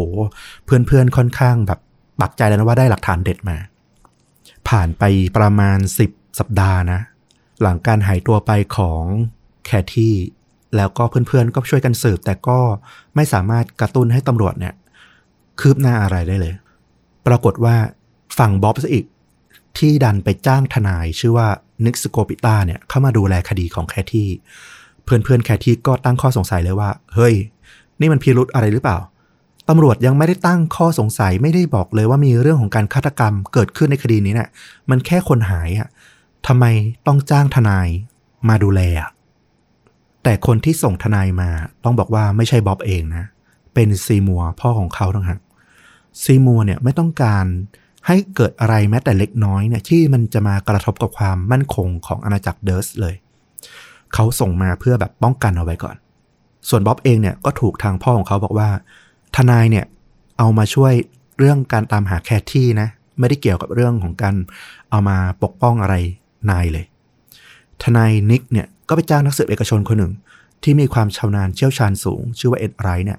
ให้มาตามคดีของแคทที่มาสืบหาอีกทางหนึ่งกับตำรวจ ซึ่งพวกเขาเนี่ยก็มองว่าถ้าไปเจอแคทที่ได้เนี่ยมันก็จะได้หยุดเรื่องราวของ การซุบซิบสงสัยในสังคมสักที ชื่อเสียงของตระกูลเดิร์สมันจะได้แบบคลี่คลายกระจ่างบริสุทธิ์สักที แต่เวลาผ่านไปเท่าไหร่ก็ตาม ก็ยังไม่มีใครพบร่องรอยของแคทที่เลยสักคน ปรากฏว่าไอ้ทนายนิกที่จ้างมาเนี่ย ตามหาแคทที่ไม่สำเร็จ แต่ว่าไปทำสำเร็จอีกเรื่องหนึ่ง คือ เขาดำเนินการให้บ๊อบสามารถหย่ากับแคทที่ได้ในที่สุด โดยอ้างว่า เนี่ยผ่านมาหลายปีละ ก็ยังหาแคทที่ไม่เจอ เธอหนีเข้าไปเนี่ย มันเป็นการทอดทิ้งคู่สมรส ดังนั้นบ๊อบมีสิทธิ์ฟ้องหย่าแคทที่โดยที่แคทที่อาจจะไม่อยู่เลยก็ได้ ซึ่งเรื่องนี้เนี่ยสำเร็จในตอนที่แคทที่หายไปครบ 8 ปี ก็ยังไม่มีใครรู้ว่าแคทที่เนี่ยอยู่ที่ไหน มีชีวิตอยู่หรือตายไปแล้ว บ๊อบก็เริ่มออกเดทครั้งใหม่นะ แล้วเขาก็พยายามพูดคุยติดต่อกับทางครอบครัวของบ้านของแคทที่อะ พยายามจ่ายเงินชดเชยนู่นนี่นั่นอะด้วยเหตุผลว่าอยากจะตัดขาดจากครอบครัวของแคที่สักทีแล้วก็เลิกมายุ่งกับเขาได้ละเพราะว่าตลอดมาครอบครัวของแคที่เนี่ยคอยมาตามหาบ๊อบมาคุยมาหาตระกูลเดิร์สเพื่อสอบถามเรื่องของแคที่ตลอด พวกเขาคาใจว่าแคที่หายไปไหน และบ๊อบเนี่ยที่ใกล้ชิดที่สุดจะไม่รู้เรื่องเลยเหรอ ครั้งหนึ่งเนี่ยซีมัวพ่อของบ๊อบเนี่ยถึงกับเรียกจิมน้องชายของแคที่เนี่ยเข้าไปพบ พื่อให้เคลียร์ใจอะว่าสุดท้ายเนี่ย พวกเขาไม่รู้เรื่องนะแคทที่หายไปเอง เพื่อให้ตัดใจ เขาก็บ่ายเบี่ยงเฉยๆต่อไปนู่นไปนี่อะให้จิมเนี่ยถอดใจซะ สุดท้ายคดีนี้ก็กลายเป็นความว่างเปล่านะ เพราะว่ามันไม่มีศพมายืนยันว่ามันจะเป็นคดีฆาตกรรมหรือคดีอะไรได้ นอกจากคดีที่มีคนหายไปแค่นั้นเอง อืม การหายไปอย่างนี้นี่มันปวดใจสำหรับครอบครัวมากแล้วมันเป็นปริศนามากเนาะถูกต้อง เรื่องราวเนี่ยเงียบหายไปยาวนานมากนะ กลายเป็นตำนานเมืองนิวยอร์กอย่างที่บอกเลย มันปิดไม่ลงอะ่ะ มันก็ได้แต่คนที่แบบลือกันไปเล่ากันไป คนรอบตัวของแคทที่เองก็ยังปักใจนะว่าบ๊อบเนี่ยรู้เห็นแน่ๆ แต่เขาลอยตัวจากปัญหาเพราะว่าบารมีของตระกูลเนี่ยคอยหนุนอยู่ ปี 1989 ปรากฏว่ามีความเปลี่ยนแปลงในตระกูลเดิร์สนะดักลาสน้องชายของบ๊อบเนี่ยเริ่มเข้ามาดูแลกิจการ เหมือนกับว่าตระกูลเดิร์สจะเริ่มวางแผนเปลี่ยนผู้สืบทอดตระกูลหรือเปล่า ไม่ทราบได้ หรือไม่ก็เปิดโอกาสให้ตัวน้องชายเนี่ย ได้พิสูจน์ฝีมือเพื่อชิงตำแหน่งประธานบริษัทแทนพี่ชาย เพราะว่าตอนนี้เนี่ยต้องบอกว่าบ๊อบเนี่ยภาพลักษณ์ดูไม่ค่อยดีเลยในสังคม และภายในครอบครัวของตระกูลเดิร์สเองเนี่ยบ๊อบก็เหมือนถูกผลักออกไปนอกวงละ เขาไม่ใช่เสาหลักที่เป็นความหวังเป็นผู้นำตระกูลคนต่อไปอีกแล้ว ไม่มีใครอยากพูดถึงเรื่องของแคทที่เลยในตระกูล เด็กๆที่เกิดมารุ่นหลังในตระกูลของเดิร์สเนี่ย ถูกห้ามพูดถึงเรื่องของแคทที่แล้วก็บ๊อบนะ บางทีเนี่ยตระกูลเดิร์สอาจจะรู้อะไรบางอย่างนะจากการที่พวกเขาเนี่ยจ้างทนายนิกแล้วก็นักสืบไรเนี่ยมาตามสืบคดีนี้ก่อนหน้านี้แล้วก็เป็นได้ แต่เขาไม่บอกว่ามันคืออะไร หลังจากนั้นไม่นานบ๊อบก็ตัดสินใจนะออกจากธุรกิจของตระกูล เปิดทางให้ดักลาสเนี่ยมาเป็นผู้นำของตระกูล คนใหม่เต็มตัวในปี 1994 แต่ว่าถึงแม้จะออกมาจากตระกูลแล้วเนี่ย แต่เขาก็ยังมี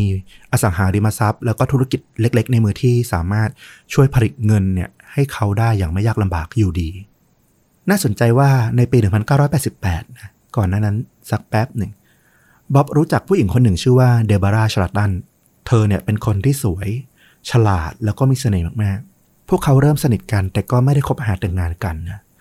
เธอคนนี้เนี่ยถ้าเล่าย้อนไปเนี่ย เธอเป็นภรรยาคนปัจจุบันในปี 2001 ที่บ๊อบเนี่ยถูกจับในคดีฆ่าหันศพ และเธอคนนี้เนี่ยแหละเป็นคนที่ไปยื่นประกันตัว เงิน 250,000 ให้กับบ๊อบ ซึ่งตัวละครของเดลเบล่าเนี่ยตอนนี้ยังไม่มีความสำคัญ แต่เดี๋ยวเธอจะมีความสำคัญในตอนหลัง อยากให้รู้ไว้ก่อนว่ามันมีไทม์ไลน์เธอโผล่มาในช่วงปี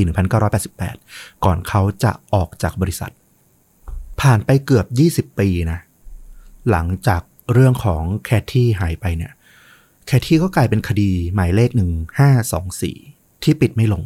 จนกระทั่งปี2000นะ มีชายคนหนึ่งชื่อว่าทิโมธีมาติน ถูกจับในข้อหาทำอนาจารในที่สาธารณะ แต่ว่าในขั้นตอนการสืบสวนเนี่ยเขากลับสารภาพว่า เคยไปเกี่ยวข้องกับคดีฆาตกรรมในเวสเชสเตอร์ ซึ่งเหยื่อเนี่ยดันมีชื่อว่าแคทเธอรีนแมคคอแมคแคทที่นั่นเอง นั่นทำให้เรื่องของ คดีที่คนนิวยอร์กลืมไปแล้วกว่า 20 ปีเนี่ยมันกลับมาพูดถึงอีกครั้งหนึ่งตำรวจก็ตื่นเต้นมากนะว่า เอ้ย มันกลับมีความคืบหน้าในคดีที่มันเคยปิดไม่ลงมาแล้วตำรวจเวสเชสเตอร์เนี่ยต้องบอกว่าในปี 2000 มันเปลี่ยนยุคเปลี่ยนชุดไปหมดละ เขาไม่ได้ปล่อยปละละเลยเหมือนกับตอนปี 1982 นะ ในที่สุด 31 ตุลาคมปี 2000 นะ คดีก็ถูกรื้อขึ้นมาทำใหม่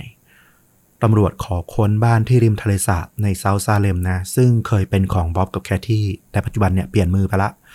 เจ้าของปัจจุบันเนี่ยตกใจมากบอกว่า โอ้โห ที่มาค้นเนี่ย เธอยังไม่รู้เลยว่าบ้านของเธอเนี่ยมันมีบางส่วนที่อยู่ตรงนั้นด้วย เป็นห้องลับเป็นห้องอะไรอย่างเงี้ย ห้องหับที่มันไม่เคยเปิดอะไรอย่างเงี้ย เธอไม่รู้เลยว่ามันมีส่วนนี้อยู่ตำรวจก็ค้นอย่างละเอียดเลย เอานักประดาน้ำลงมางมหาหลักฐานในทะเลสาบคิดว่าน่าจะเป็นจุด ที่แคที่เนี่ยหายไป แต่มันก็ไม่ได้อะไร มันก็ไม่ได้เป็นอะไรที่ง่ายเหมือนในหนังนะ เพราะว่ามันผ่านมากว่า 20 ปีละ สุดท้ายตำรวจคว้าน้ำเหลวไม่พบหลักฐานไม่พบอะไรเลยทั้งในบ้านแล้วก็ในทะเลสาบ แต่เรื่องนี้มันมีจุดดีอยู่ตรงที่ว่าคดีมันถูกรื้อขึ้นมาสอบสวนอีกครั้งหนึ่งตำรวจก็เลยไปตามสืบสวนพยานต่างๆ ในปี 1982 ใหม่ทั้งหมดเลย ในตอนนั้นน่ะตำรวจที่ในชุดปัจจุบันบอกว่า โอ้โห พออ่านแล้วว่า มันมีจุดน่าสงสัยที่แบบตำรวจตอนนั้นน่ะไม่น่าปล่อยหลุดมือไปได้ มันเสียดายมากๆ ตอนนั้น พวกเขาก็ไปสอบถามใหม่ รวมถึงไปสอบสวนบ๊อบด้วย ปรากฏว่าคุณบิลเมเยอร์ที่เป็นเพื่อนบ้านของบ๊อบในคืนที่แคทที่หายตัวเนี่ย ที่บ๊อบบอกว่าไปดื่มด้วยกันนิดหน่อยเนี่ย ปรากฏว่าคุณเมเยอร์บอกว่า เขาไม่ได้สนิทกับบ๊อบขนาดที่จะดื่มเหล้าด้วยกันนะ ไม่เคยดื่มเหล้าด้วยกันเลยสักครั้ง นอกจากนี้เนี่ยในวันที่บ๊อบมาแจ้งความเนี่ย เขายัง ไม่ขับรถมาจำได้ไหม เราบอกว่าเขานั่งแท็กซี่มาแจ้งความทั้งทั้งที่เขาเป็นคนรวย เขามีรถขับตำรวจสงสัยว่าบางทีเนี่ยไอ้รถคันนั้นน่ะรถของเขาอะมันมีพิรุธอะไรบางอย่างที่ไม่อยากให้ตำรวจขอค้นหรือเปล่า แต่มันก็ผ่านมาแล้วน่าเสียดายมากๆ หลักฐานในอดีตเนี่ยมันก็เริ่มถูกขุดมามากขึ้นตำรวจไปขอรายงานการสืบสวนลับจากนักสืบเอกชนเอ็ดไรนะที่ทางตระกูลเดิร์สเนี่ยได้ว่าจ้าง คือต้องบอกว่า ความเป็นจริงแล้วเนี่ยเอ็ดไรเนี่ยถูกจ้างมาเนี่ยไม่ได้มาจ้างตามหาแคที่แบบเต็มๆนะเหตุผลที่เขาถูกจ้างมาเพราะว่าเขาเนี่ยมีความสนิทสนมชิดเชื้อ อยู่ในแวดวงตำรวจอย่างมาก เพราะเขาเป็นอดีตตำรวจ เขาสามารถรู้ได้เลยว่า ตอนนี้เนี่ยตำรวจอะมีความคืบหน้าในคดีอย่างไรบ้างตำรวจแต่ละคนที่ดูแลคดีอยู่อะมีความเห็นมีความคิด หรืออยากจะทำอะไรต่อไปบ้าง เขาเอาข้อมูลพวกนี้มาบอกกับทนายนิกเพื่อให้เตรียมรับมือ คือถูกจ้างมาเพื่อสืบสวนสอบสวนตำรวจเองว่าอย่างนั้นเถอะ ถูกต้องเป็นสายให้กับทางตระกูลเดิร์สอีกทีหนึ่ง แต่ว่าก็ไม่ใช่ว่าเอ็ดไรเนี่ยไม่ได้ทำอะไรเลยนะ เขาก็มีการสืบสวนเรื่องของแคที่ด้วยตนเองเหมือนกัน เขาก็บอกว่าคำให้การของบ๊อบเนี่ยมันมีความผิดปกติถึงสามครั้งนะ คือ เรื่องของการที่เขาบอกว่าเขาโทรศัพท์ไปหาแคที่ในคืนวันอาทิตย์นั้นนะตอนที่เธอถึงบ้านแล้วเนี่ย ครั้งแรกอะ่ะจริง ๆ เขาบอกว่าเขาโทรจากที่บ้านของเขา ต่อมาเขาให้การครั้งที่สองว่าเขาโทรจากร้านอาหาร แล้วก็ครั้งสุดท้ายเนี่ยเขาถึงบอกว่าเขาโทรจากโทรศัพท์ สาธารณะข้างทางระหว่างเดินทางกลับบ้าน ตรงนี้เนี่ยเขารายงานให้กับทนายนิกเพื่อให้ไปเตรียมพร้อมกับทางบ๊อบ ให้แก้ตัวให้ถูกต้อง คือพยายามชี้จุดโหว่ของคำให้การให้ แต่มันก็กลายเป็นชี้ให้ตำรวจเห็นด้วยว่ามันมีพิรุษเกิดขึ้น ยังไงนะ มันพิรุธยังไง ก็คือ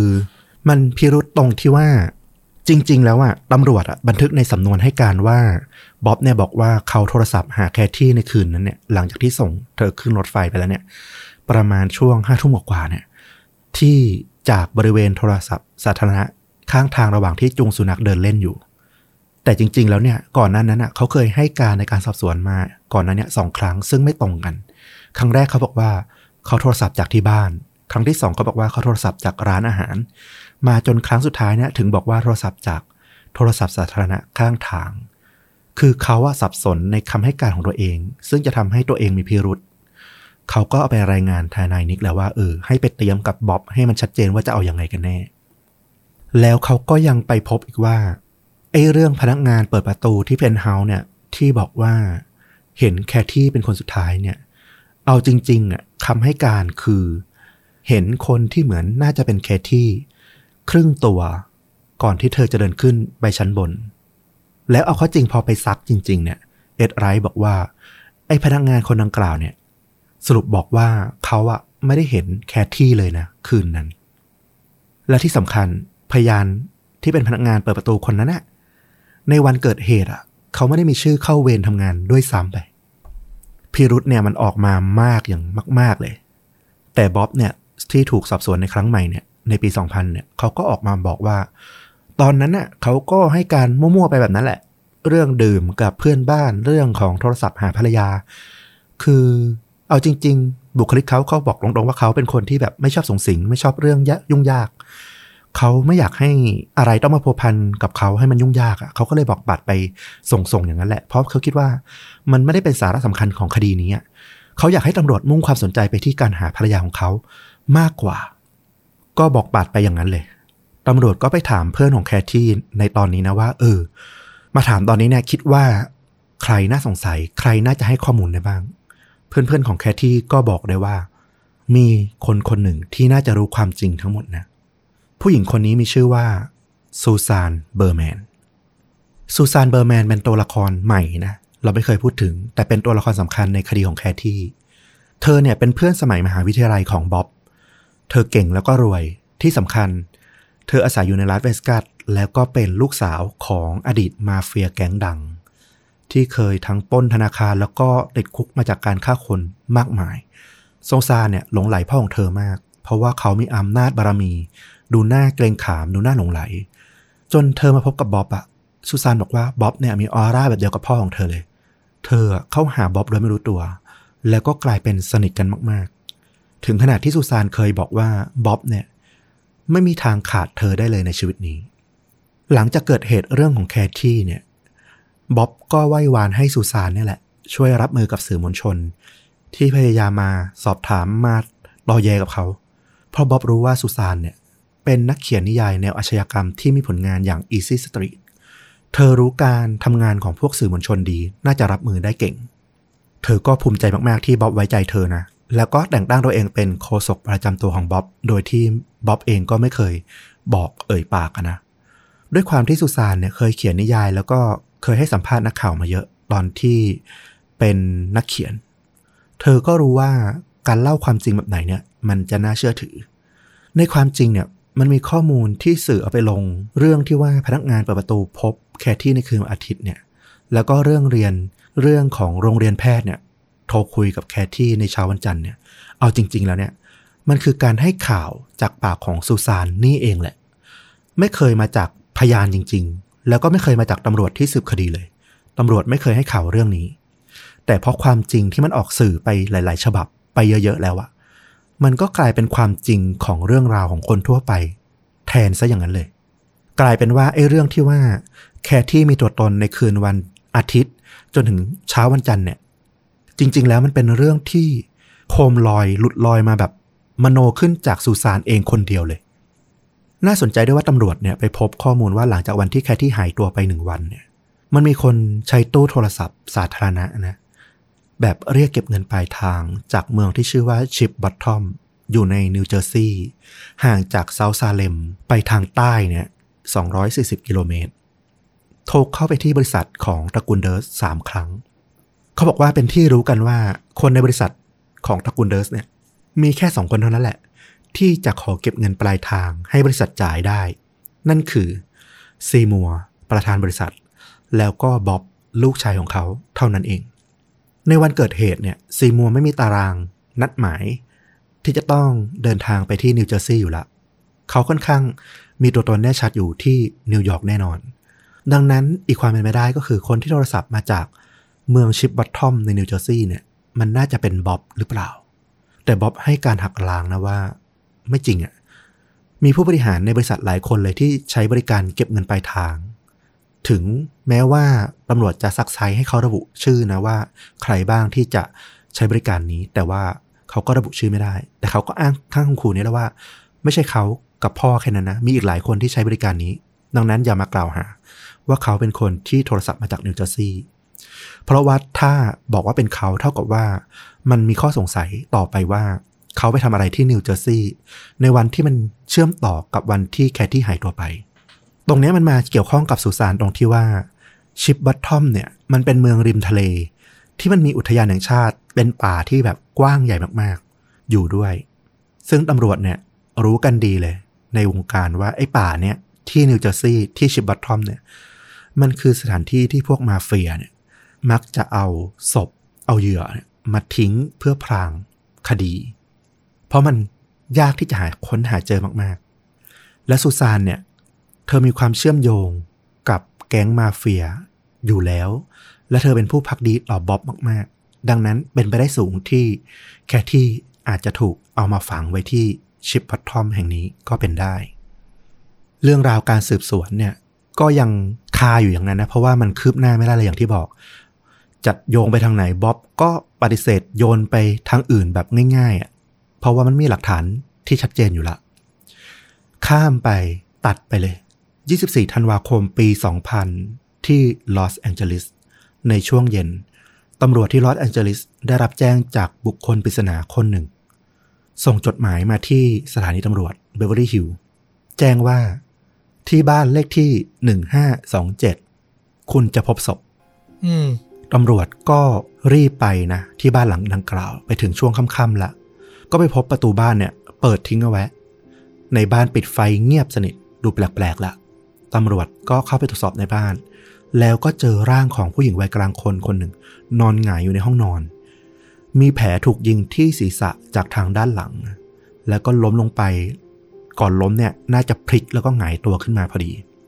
นิติเวชตรวจสอบแล้วก็ระบุเวลาเสียชีวิตคือช่วงราวๆบ่ายโมง 48 นาที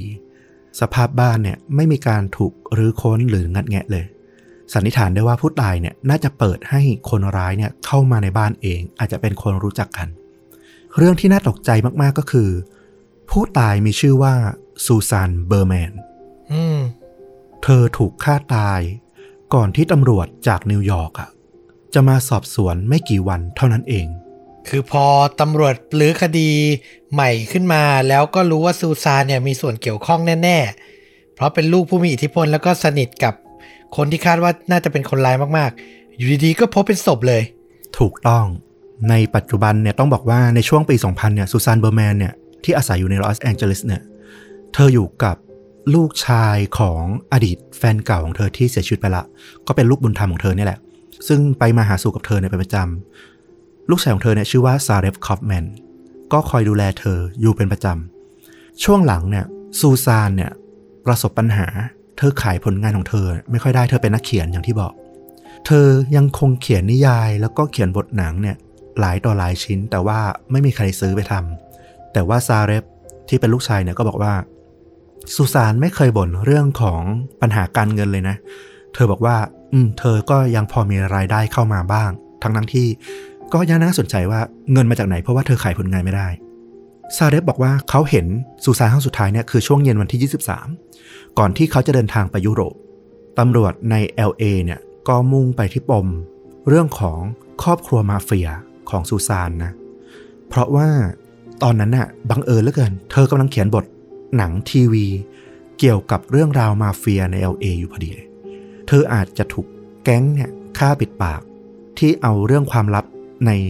วงการมาเฟียเนี่ยไปเปิดเผย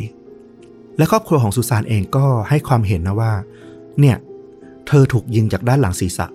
มันเป็นวิธีการฆ่าเป็นสไตล์ของพวกมาเฟียแบบชัดๆเลยตำรวจก็เลยปักใจไปทางนั้น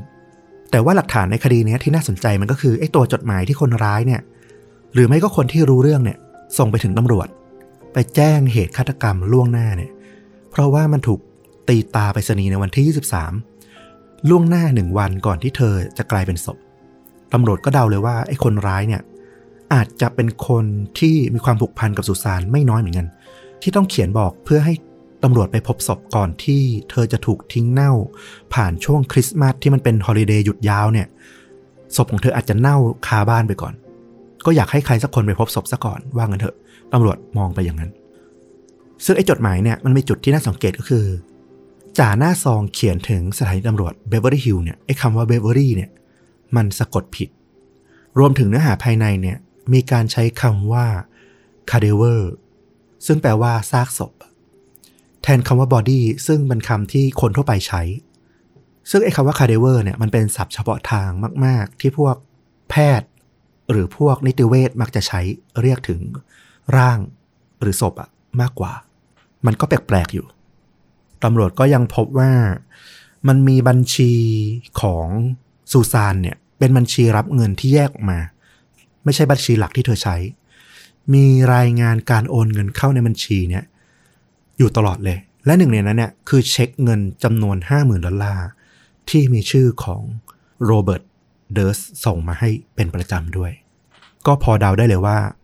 เดิร์สหรือบ๊อบเนี่ย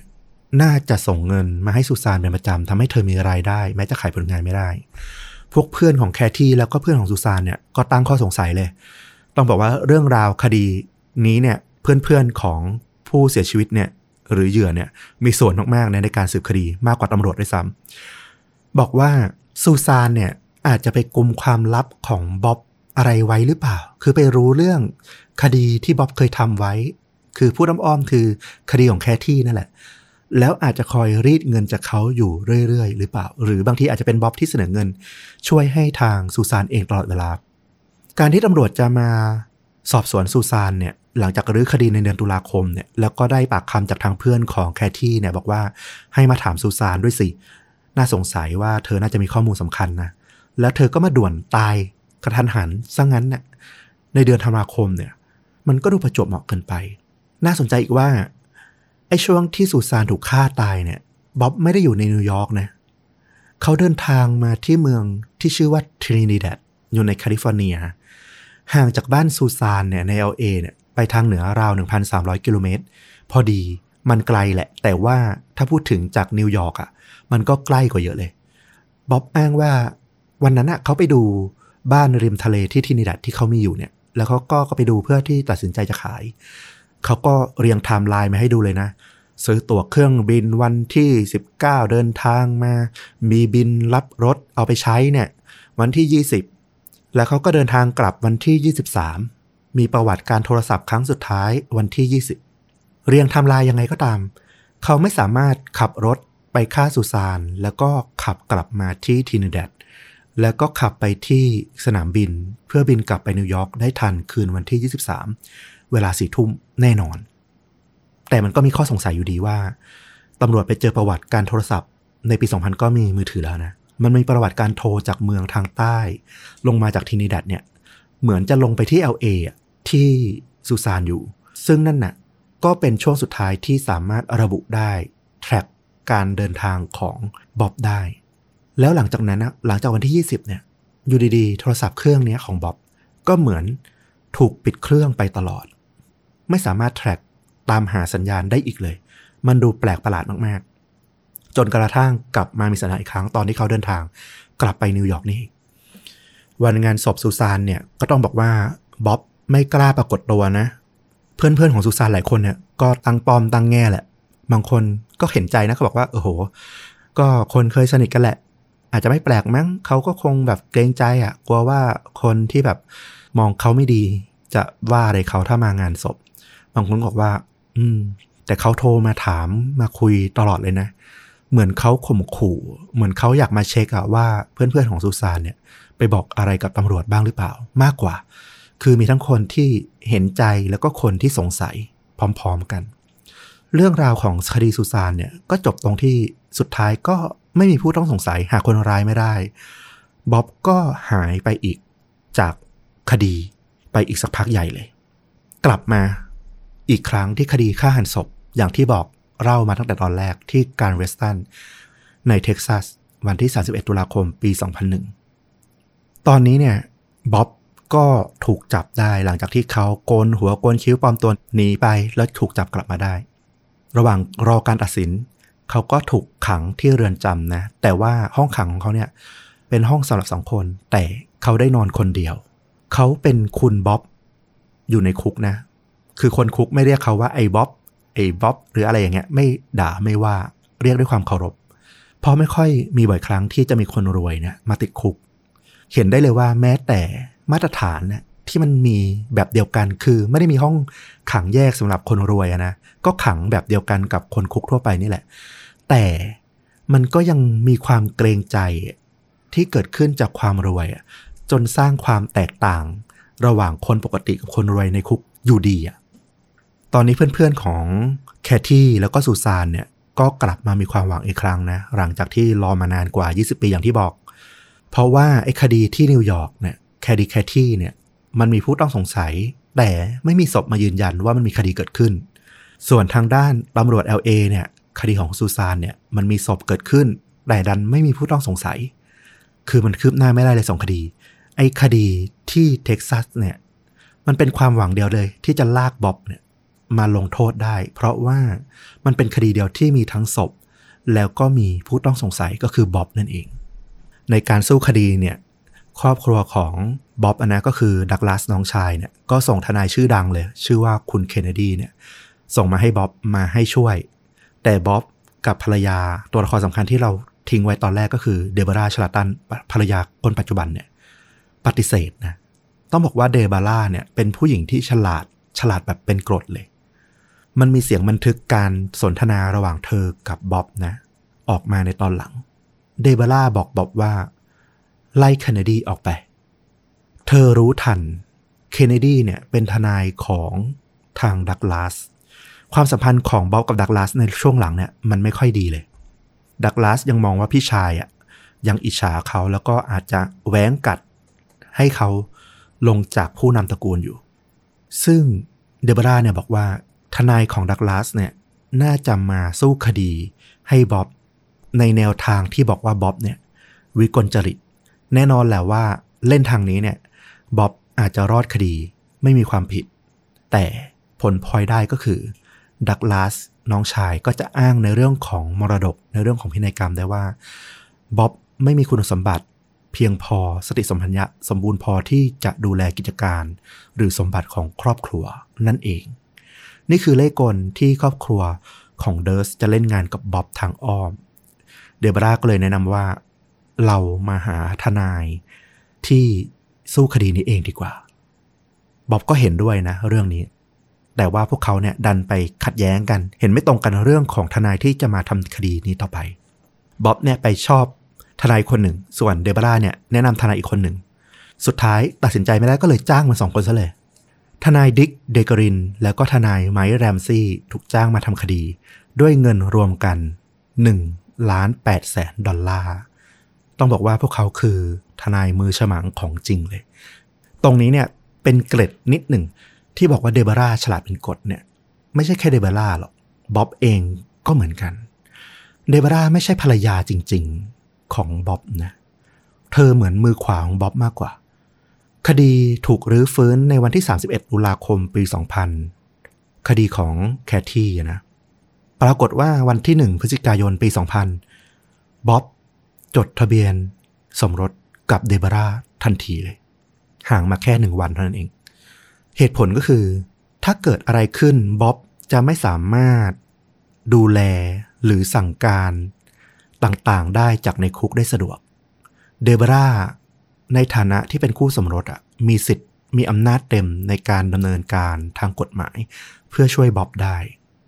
แล้วก็ในความเป็นจริงเนี่ยมีการสืบทราบในภายหลังนะ ว่าเดบราจริง ๆ แล้วเนี่ยมีสามีทางพฤตินัยอยู่แล้วเป็นทนายคนดังด้วย น่าจะเป็นไปได้ว่าเธอเนี่ย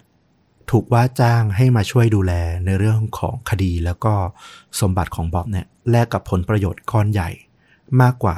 การมีความสัมพันธ์เชิงลึกจริง ๆ กับบ๊อบคดีนี้ก็ถูกจับจ้องจากทั้งประเทศนะคดีฆ่าหันศพที่เท็กซัสมอริสแบล็กสำนักข่าวใหญ่ทั่วประเทศส่งบรรณาธิการ ลงมาติดตามข่าวเองหมด เพราะว่ามันเป็นเรื่องของการเอาคนรวยเข้าคุกให้ได้ จะเป็นบทพิสูจน์สำคัญว่ากระบวนการยุติธรรมสหรัฐ สามารถเอาชนะความรวยได้หรือเปล่า สรุปอีกทีนะ เคสที่ผ่านมาสองเคสที่เรา ฟังกันมาเราค่อนข้างแน่ใจแหละว่าบ๊อบน่าจะเป็นคนทำผิด แต่ไม่สามารถเอาผิดบ๊อบได้ ถูกต้อง ตอนนี้มีคดีเดียว ก็คือคดีแรกสุดที่เริ่มเล่าเลย คดีฆ่าหันศพชายสูงอายุนี่แหละ ที่จะสามารถเอาผิดบ๊อบได้ ถูกต้องเลย นั่นคือความหวังของอเมริกาเลยนะว่าเพราะจากรูปคดีที่เล่ามาทั้งหมดอะเรื่องของการฆ่าหันศพเนี่ย ทุกคนอ่านแล้วก็แบบมั่นใจมากเลยว่า โอ้โหบ๊อบ คุณจับได้แบบคาหนังคาขาวอะมีร่องรอยมีหลักฐานทาง DNA อะไรต่างๆ ครบถ้วนอะว่าคุณคือคนหั่นศพแน่ ๆ มีการตายเกิดขึ้นในห้องของคุณคุณฆ่าแน่ ๆ คุณหั่นศพแน่ ๆ คุณรอดยากละไม่เหมือนสองคดีที่ผ่านมาแน่นอน ไม่มีข้อกังขาแน่นอน เขาจะต้องถูกจับได้รอบนี้ นี่คือความมั่นใจและถ้าคดีเนี้ย บ๊อบมีความผิด แน่นอนว่าไอ้สองคดีก่อนหน้า มันอาจจะมีความหวังในการรื้อในการสืบสวนต่อไป แล้วก็ไล่ต้อนบ๊อบให้จนมุมได้อีก นี่คือความหวังมากไอ้คดีมอริสแบ็กถูกฆ่าหั่นศพเนี่ยต้องบอกว่าดิกเดกลินแล้วก็ไมแรมซีเนี่ย เป็นทนายที่เก่งแบบเก่งมากๆจริงๆนะ เรื่องราวการต่อสู้ในศาลในคดีมอริสแบ็กกับบ๊อบเนี่ย เป็นอะไรที่น่าตื่นเต้นเหมือนกับหนัง ขึ้นศาลสนุกสนุกเลยทีเดียว ในวันเบิกพยานวันแรกอัยการฝั่งโจทก์อัยการรัฐเนี่ยแปลกใจมาก เพราะทนายสองคนเนี้ยเรียกพยานคนแรกขึ้นมาให้การเนี่ยคือโรเบิร์ตเดิร์สที่อัยการแปลกใจเพราะว่าไอ้คดีเนี้ยจุดอ่อนที่สำคัญที่สุดในคดีนี้เนี่ยคือตัวบ๊อบเองนั่นแหละ เขาไม่ดูแบบมีความสุขุมหรือมีความที่จะแบบให้การได้ดี ถ้าถูกซักไปเยอะ ดีไม่ดีหลุดเองนะฮะด้วยวัยของเขาด้วยพิรุธที่มันเกิดขึ้นเยอะแยะมากมายในคดีนี้เนี่ย แปลกมากที่ทนายเลือกเอาบ๊อบขึ้นมาให้การก่อน ทนายก็เริ่มบรรยายนะว่า คุณบ๊อบเนี่ย ในปัจจุบันเนี่ยเขาพยายามหนีจากความเป็นโรเบิร์ตเดิร์สมาตลอดเลย ไล่มาตั้งแต่คดีแคร์ที่ในปี 1982 เนี่ยเขาถูกสื่อมวลชน ถูกสังคม เล่นงานกล่าวหาอย่างหนักทั้งที่ไม่มีหลักฐาน เขาถูกครอบครัวเหมือนทอดทิ้งกดดัน เขาไม่เคยรู้สึกภูมิใจเลยในความเป็นโรเบิร์ตเดิร์สเขาไม่อยากเป็นโรเบิร์ตเดิร์สตลอดเวลาที่ผ่านมาเขาหลบหนีจากความเป็นโรเบิร์ตเดิร์สตลอด จนมาถึงกัลเวสตันแห่งนี้ ที่เมืองแห่งนี้เนี่ยมีฉายาว่าหลักไม้ที่ศูนย์ เป็นเมืองที่คนที่อยากจะหายตัวไปจากสังคมอะมาอาศัยอยู่ที่นี่กัน เพราะไม่มีใครสนใจใครที่นี่ ทนายร่ายออกไปเลยว่า อายการนิวยอร์กที่ชื่อว่าเจนินเพียโรเนี่ยคอยติดตามเรื่องของคดีแคที่ตั้งแต่ปี 1982 เนี่ย เธอเป็นตัวละครสำคัญที่คอยตามกัด ตามไล่ คุณบ๊อบเนี่ยมาตลอด เธอกดดันผ่านสื่อผ่านสังคม จนกระทั่งเขาไม่มีพื้นที่ยืนในนิวยอร์กต้องหลบหนีออกมา เหตุผลคือเจนีนเนี่ยอยากจะไล่ล่าบ๊อบเพื่อสร้างผลงานเอาตำแหน่งขึ้นเป็นอายการที่สูงขึ้นใหญ่ขึ้น ทนายพยายามสร้างภาพให้เห็นว่า มันมีพระเอกมันมีตัวร้ายในคดีนี้อยู่ ตัวร้ายคือพวกอายการที่พยายามจะเอาประโยชน์จากบ๊อบกับบ๊อบคือตัวเอกที่น่าสงสาร ที่เขาถูกกล่าวหายังไม่เป็นธรรมตลอดมา รู้ไหมว่า แม้จะเกิดเรื่องราวต่างๆ นานาเนี่ย จนถูกจับสิ่งของที่เขาพกติดตัวมาตลอดจนถึงขณะนี้เนี่ยปี 2001 เนี่ย มันคือรูปถ่าย รูปถ่ายของเขากับแคที่ในวันแต่งงาน ซึ่งมันเก่าซีดมาก แต่เขาพกติดตัวมาตลอด มันเห็นอยู่แล้วว่าแคที่สำคัญกับเขามากขนาดไหน ไม่มีทางหรอกที่เขาจะทำร้าย หรือเกี่ยวข้องกับการหายตัวไปของเธอ แต่ที่ผ่านมามันคือการไล่ล่าจากสังคม ที่เชื่อไปแล้วว่า คดีมันต้องมีคนผิด ต้องมีคนร้าย และก็เป็นใครไม่ได้ เพราะมีแค่คนใกล้ชิดอย่างบ๊อบเท่านั้น ตอนนี้เนี่ยต้องบอกว่า ลูกขุนเนี่ย เจอวาทศิลป์ของทนายเนี่ยเราเห็นภาพเป็นหนังเลยนะมันหนังดราม่าเลย มีพระเอกที่ถูกใส่ร้ายอะก็เริ่มเห็นใจบ๊อบนะว่าโอ้โหเขาโดนหนักนะเพราะเอาจริงๆอะไอ้คดีแคที่แล้วก็ซูซานเนี่ยมันมีหลักฐานชัดเจนขนาดที่จะบอกว่าบ๊อบเป็นตัวร้ายจริง ๆ นะ อย่างที่ทนายพูดเลย ทนายก็เล่าต่อ เนี่ยเขาหนีความเป็นโรเบิร์ตเดิร์สเนี่ย มาถึงกัลเวสตันเนี่ย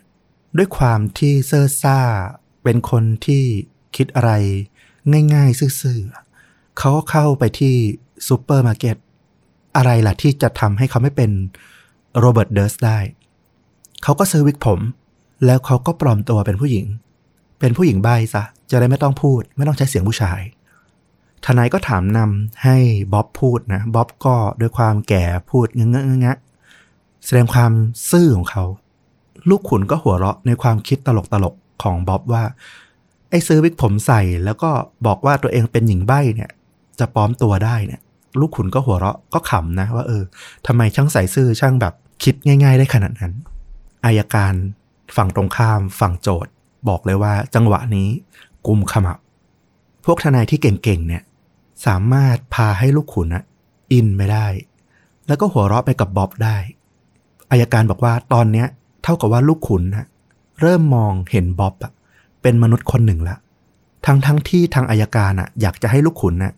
นึกภาพของบ๊อบอะเป็นคนที่เพิ่งฆ่าหันศพมา เอาไว้นะ แต่ตอนนี้มันโดนลดบทบาทกลายเป็นมนุษย์ธรรมดาธรรมดาคนหนึ่งไปละ เท่ากับว่าลูกขุนจะมีความเห็นใจในความเป็นมนุษย์คนหนึ่งของบ๊อบมากขึ้น และถ้าจำได้มันมีพอดแคสต์ตอนหนึ่งของเรา ในตอนขึ้นโรงขึ้นศาลเรื่องจริงยิ่งกว่าหนัง ตอน EP 05นะ เราเคยเล่าเรื่องของมาเฟียที่ชื่อแจ็คกี้ที่ขึ้นให้การแทนตัวเองนะแล้วก็ทำให้ลูกขุนให้สารหัวเราะต่างๆ นานาได้จำได้ไหมว่ามันมีคำกล่าวที่ว่า คณะลูกขุนที่หัวเราะในศาลนะไม่เคยพาใครขึ้นคือคารประหารได้สำเร็จ เหมือนกันเลยอายการเครียดแล้วหลักฐานต่างๆ ที่มันแน่นหนาปูมาอย่างดีว่า โอ้โห ต้องเอาบ๊อบอยู่อะเจอทนายเล่นแบบนี้ เริ่มออกทางที่เป็นไปได้เหมือนกันว่าห้าสิบห้าสิบละทนายก็เล่าต่อ มอริสแบ็กเนี่ย เป็นชายที่ขี้หงุดหงิด ชอบบ่นชอบโวยวาย เจ้าของบ้านก็พูด เพื่อนบ้านรอบบ้านก็พูดตรงกัน แต่ว่าบ๊อบเนี่ย สุดท้าย เขาก็ไปสนิทกับมอริสแบ็กนะ นี่เป็นข้อมูลใหม่ที่ไม่มีใครเคยรู้มาก่อน บ๊อบก็ขึ้นให้การ บอกว่าช่วงหลังๆ หลังจากที่เขาก็ไม่ค่อย ชอบหน้าถูกคอกับมอริสแบ็กตั้งแต่ต้นอย่างที่บอกมีปัญหาเรื่องไฟทางเดินอะไรเงี้ย จนสุดท้ายเขาก็เริ่มปลอมตัวไม่ไหว เขาก็รำคาญตัวเองเหมือนกันที่จะต้องเป็นผู้หญิงตลอดเวลา สุดท้ายก็เลิกปลอมตัว แล้วก็กลายเป็นว่าเขาสนิทกับมอริสแบ็กเฉยเลย เพราะว่ามอริสแบ็กเนี่ยถามเขาว่าเขาจะปลอมตัวเป็นผู้หญิงทำไมบ๊อบบอกกับมอริสว่าเขาแค่ไม่อยากเป็นโรเบิร์ตเดิร์สเขาอยากหายตัวไปบ๊อบบอกว่ามอริสแบ็กเข้าใจเขามากๆ ความรู้สึกแบบเนี้ย มอริสแบ็กก็เป็นเหมือนกัน มันกลายเป็นว่าทั้งคู่จูนหากันติด กลายเป็นเพื่อนสนิทกันมาอย่างนั้นบ๊อบบอกว่ามอริสแบ็กกับเขาเนี่ยมักจะเดินเล่นไปทานข้าวในเมือง ไปทานกาแฟในเมืองด้วยกัน รวมถึงชอบพูดคุยเรื่องของปืน มีความชอบเรื่องของปืนเหมือนๆกันอีก มาถึงวันเกิดเหตุสำคัญบ๊อบขึ้นให้การว่า 28 กันยายน คือวันเกิดเหตุที่มอริสเสียชีวิต วันนั้นมอริส อยู่ดีๆ ก็ไม่พอใจอะไรบางอย่าง เขานั่งรออยู่ในห้องของบ๊อบ มีเสียงปืนดังขึ้น บ๊อบก็ตกใจก็เปิดประตูเข้าไปดูในห้อง เขาเห็นมอริสนั่งอยู่ แล้วก็ยิงปืนใส่กระดาษใบหนึ่ง เขาบอกว่ามันคือใบประกาศขับไล่ออกจากห้องเช่าที่มอริสได้รับ ไม่แน่ใจว่าเขาค้างค่าชำระหรืออะไรก็ตามนะ เราก็ไม่รู้เหมือนกัน แต่ดูมอริสเนี่ยหงุดหงิดมาก และเขาก็ถือปืนอยู่ในมือ เขาดูฉุนเฉียว บ๊อบก็ขอร้องนะว่า ให้เขาออกจากห้องของตัวเองเถอะ แล้วก็สงบสติอารมณ์วางปืนลง ปรากฏว่ามอริสเนี่ยเอาความโกรธเรื่องที่จะถูกไล่ออกจากห้องเนี่ยถมใส่บ๊อบทั้งคู่ก็ทะเลาะกัน มียื้อแย่งปืนกัน บ๊อบบอกว่าเขาแย่งปืนกัน จนล้มลงไปกับพื้นทั้งคู่ ปรากฏว่าปืนอะลั่นขึ้น เสยขึ้น ทะลุคาง ทะลุสมองของมอริสจนตาย บนพื้น ทนายก็บอกว่า เนี่ยมันคือแรงจูงใจ มันเป็นเรื่องของการป้องกันตัว เหตุเกิดขึ้นในพื้นที่ส่วนตัวของบ๊อบคือห้องเช่าของบ๊อบ ตามกฎหมายเท็กซัสเนี่ย เจ้าของพื้นที่จะทำอะไรกับผู้บุกรุกที่มีความคุกคาม ก็สามารถทำได้ถ้าเป็นการป้องกันตนเอง ทนายฝั่งจำเลยของบ๊อบเนี่ยก็พาคดีมาในแนวทางนี้แล้วนะว่า คดีที่เกิดขึ้นมันคือการป้องกันตัวของบ๊อบจากความผิดที่เป็นเรื่องของอุบัติเหตุปืนลั่น โอ้โห ออกมารูปนี้เนี่ยคือทนายนอกจากจะบอกว่าบ๊อบเป็นผู้ชายธรรมดาธรรมดาคนหนึ่งที่น่าเห็นใจ เขายังไม่มีความผิดใดทั้งสิ้นในคดีที่เกิดขึ้นด้วย แต่มันก็มีการหั่นศพอยู่นะ อ่า ตรงนี้นี่แหละอายการก็ถึงคราวเป็นคิวได้ขึ้นสักคานบ๊อบบ้าง ตามที่คุณให้การว่าคุณและมอริสในช่วงหลังเนี่ย สนิทแล้วก็ไปไหนมาไหนด้วยกัน ไม่มีใครในเมืองที่เคยเห็นคุณอยู่ด้วยกันเลยนะ แต่บ๊อบก็อ้างบอกว่า ก็เป็นไปได้ เพราะว่าไม่มีใครสนใจใครอยู่แล้ว ก็อาจจะไม่ได้จำผมได้ก็ได้ตำรวจบอกว่ามอริสไม่เคยไปกับบ๊อบแต่มอริสเนี่ยเขาจะไปห้องสมุดประชาชนทุกวัน เพื่อไปใช้เน็ตฟรี มีหลักฐานว่าเขาไปเสิร์ชหา ประวัติของโรเบิร์ตเดิร์สเป็นไปได้ว่าเขาน่าจะรู้ตัวจริงของบ๊อบและอาจจะไปขู่แบ็กเมย์กับบ๊อบหรือเปล่าว่า ถ้าไม่ให้เงินกับเขาบ้าง เพราะคุณเป็นคนรวยอะเขาจะเอาเรื่องเนี้ยเอาเรื่องว่าคุณคือใครเนี่ยไปบอกกับคนที่นิวยอร์กที่อาจจะตามหาคนอยู่ก็ได้ตำรวจเชื่อว่านี่น่าจะเป็นสาเหตุที่ทำให้มอริสแบล็กถูกฆาตกรรม เพราะว่าใครก็ตามที่จะมาเปิดเผยตัวตน แล้วก็ภาคอิสรภาพของบ๊อบไปจากเขาเนี่ย คนคนนั้นจะต้องตาย นอกจากนี้เนี่ย มันยังมีรอยฟกช้ำจากด้านหลังของศพของมอริสเนี่ยอีกหลายจุดอายการก็ขึ้นสักคานบอกว่า ถ้ามันเป็นการล้มกันตามที่บ๊อบเล่าทั้งหมดเนี่ยมันไม่น่าสอดคล้องกับรอยช้ำที่มันเกิดขึ้นบริเวณแผ่นหลังหลายจุดที่เกิดขึ้นได้พร้อมกัน แล้วก็จากการที่สอบถามเพื่อนบ้านเนี่ยอายการบอกว่า พวกเขาได้ยินเสียงปืนดังขึ้นสองนัด ปรากฏว่ามีพบกระสุนฝังอยู่ในกำแพงเนี่ยหนึ่งนัด แล้วก็ไม่มีรอยยิง บนใบขับไล่ ออกจากห้องเช่าของมอริสตามที่บ๊อบอ้างด้วย ตำรวจก็สันนิษฐานว่าบ๊อบเองเนี่ย ยิงใส่มอริสนั่นแหละ แต่พลาด เขาไม่ตายเขาล้มลงบนพื้น จึงต้องยิงซ้ำบนศีรษะของมอริสที่อยู่บนพื้น แล้วก็อ้างว่าเป็นอุบัติเหตุคำถามสำคัญเลยก็คือ ถ้าบ๊อบบอกว่าทั้งหมดมันคืออุบัติเหตุอะ แล้วคุณจะหั่นศพอำพรางคดีทำไมล่ะ คุณก็แค่โทรแจ้งตำรวจก็จบไหม อย่างที่ต้อมสงสัย ทนายจำเลยก็ขึ้นสักคานต่อ ทนายจำเลยเขารู้ดีอยู่แล้วว่าเอ้เรื่องหั่นศพเนี่ยมันเป็นจุดอ่อนเดียวในคดีนี้เลย ที่ต้องพยายามเอาชนะต้องเลี่ยงข้ามไปให้ได้ แต่ว่าเรื่องนี้เนี่ยก็เป็นอะไรที่คาดการได้อยู่ละทนายทั้งสองคนกับบ๊อบเนี่ยมีการซักซ้อมการให้การอย่างดี มาเป็นวันๆละเพื่อรับมือกับคำถามนี้ บ๊อบขึ้นให้การสักคานนะ เขาก็อ้างว่า ตอนที่มอริสตายนะเขาก็ตกใจมาก เขานั่งกลุ่มหัวแล้วก็พยายามเรียกสติ จนสุดท้ายเขาก็คิดได้ว่า ถ้าเขาแจ้งตำรวจอะตัวตนของเขาโรเบิร์ตเดิร์สก็จะต้องถูกเปิดเผย เขาพยายามหนีมันมาทั้งชีวิตแล้วอะเขาไม่อยากจะถูกเปิดเผยในเรื่องแบบเนี้ยโอเค มันอาจจะดูไม่ค่อยสมเหตุสมผลในมุมมองของคนอื่นนะนะ แต่สำหรับตัวเขาที่มันมีปัญหา สะสมมาทั้งชีวิตอะเขารู้สึกอย่างนั้นจริง ๆ แล้วเขาก็หนีมาได้ไกลขนาดนี้แล้วอะถ้าเขาทำลายศพซะมอริสแบ็กก็ไม่มีญาติ เขาแก่ละ เดี๋ยวคนก็ลืมเขาไป แล้วเขาเนี่ยเขาจะทำลายศพยังไงล่ะ เขาลากศพออกไปเพียงคนเดียวเนี่ยทำไม่ได้อยู่แล้ว เขาเรียวแรงน้อย เขาก็เลยคิดว่าเขาจะต้องหั่นศพ โชคดีว่ามอริสเนี่ยในห้องเขาอะมีขวานอยู่ละ บ๊อบก็เลยไปซื้อเลื่อยฉลุมาเพิ่ม เขาบอกว่าระหว่างที่เขาไปซื้อเลื่อยเนี่ยเขาก็มีการดื่มเพื่อย้อมใจนะ คนไม่เคยหั่นศพมาก่อนอะจะต้องมาหั่นศพ เขาก็บอกว่าทำใจไม่ลงเลยต้องดื่ม เพื่อให้มีความกล้ามากขึ้นบ๊อบก็อ้างว่าตอนนั้นอะกลับมาห้องเนี่ยเขาก็เมาประมาณหนึ่งละตามที่เขาซ้อมกันมา เขาเล่าฉากนี้ได้แบบไม่ผิดเพี้ยนเลย พออายการถึงรอบได้ขึ้นซักถามบ้าง ทนายก็ซักซ้อมกับบ๊อบมันเป็นอย่างดีแล้วว่า ถ้าอายการซักถามในประเด็นเรื่องของการหั่นศพ ข้อมูลไหน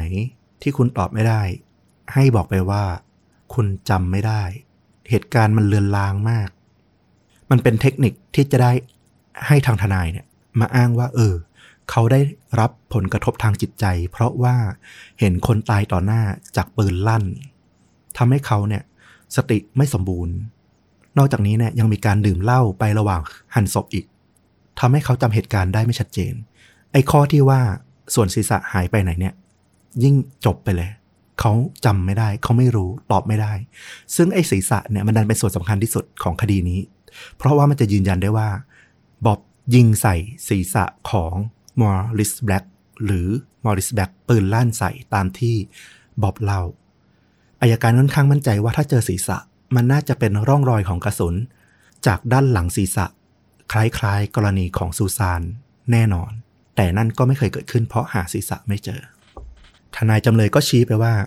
ทั้งหมดมันก็เป็นเรื่องของการป้องกันตัวแล้วก็อุบัติเหตุ พวกเขาก็เน้นย้ำนะว่า คดีนี้เนี่ยอายการไม่มีหลักฐานที่ชี้ได้เลยว่ามันเป็นคดีที่เกิดขึ้นจากความจงใจ และก็ไม่ใช่การป้องกันตัว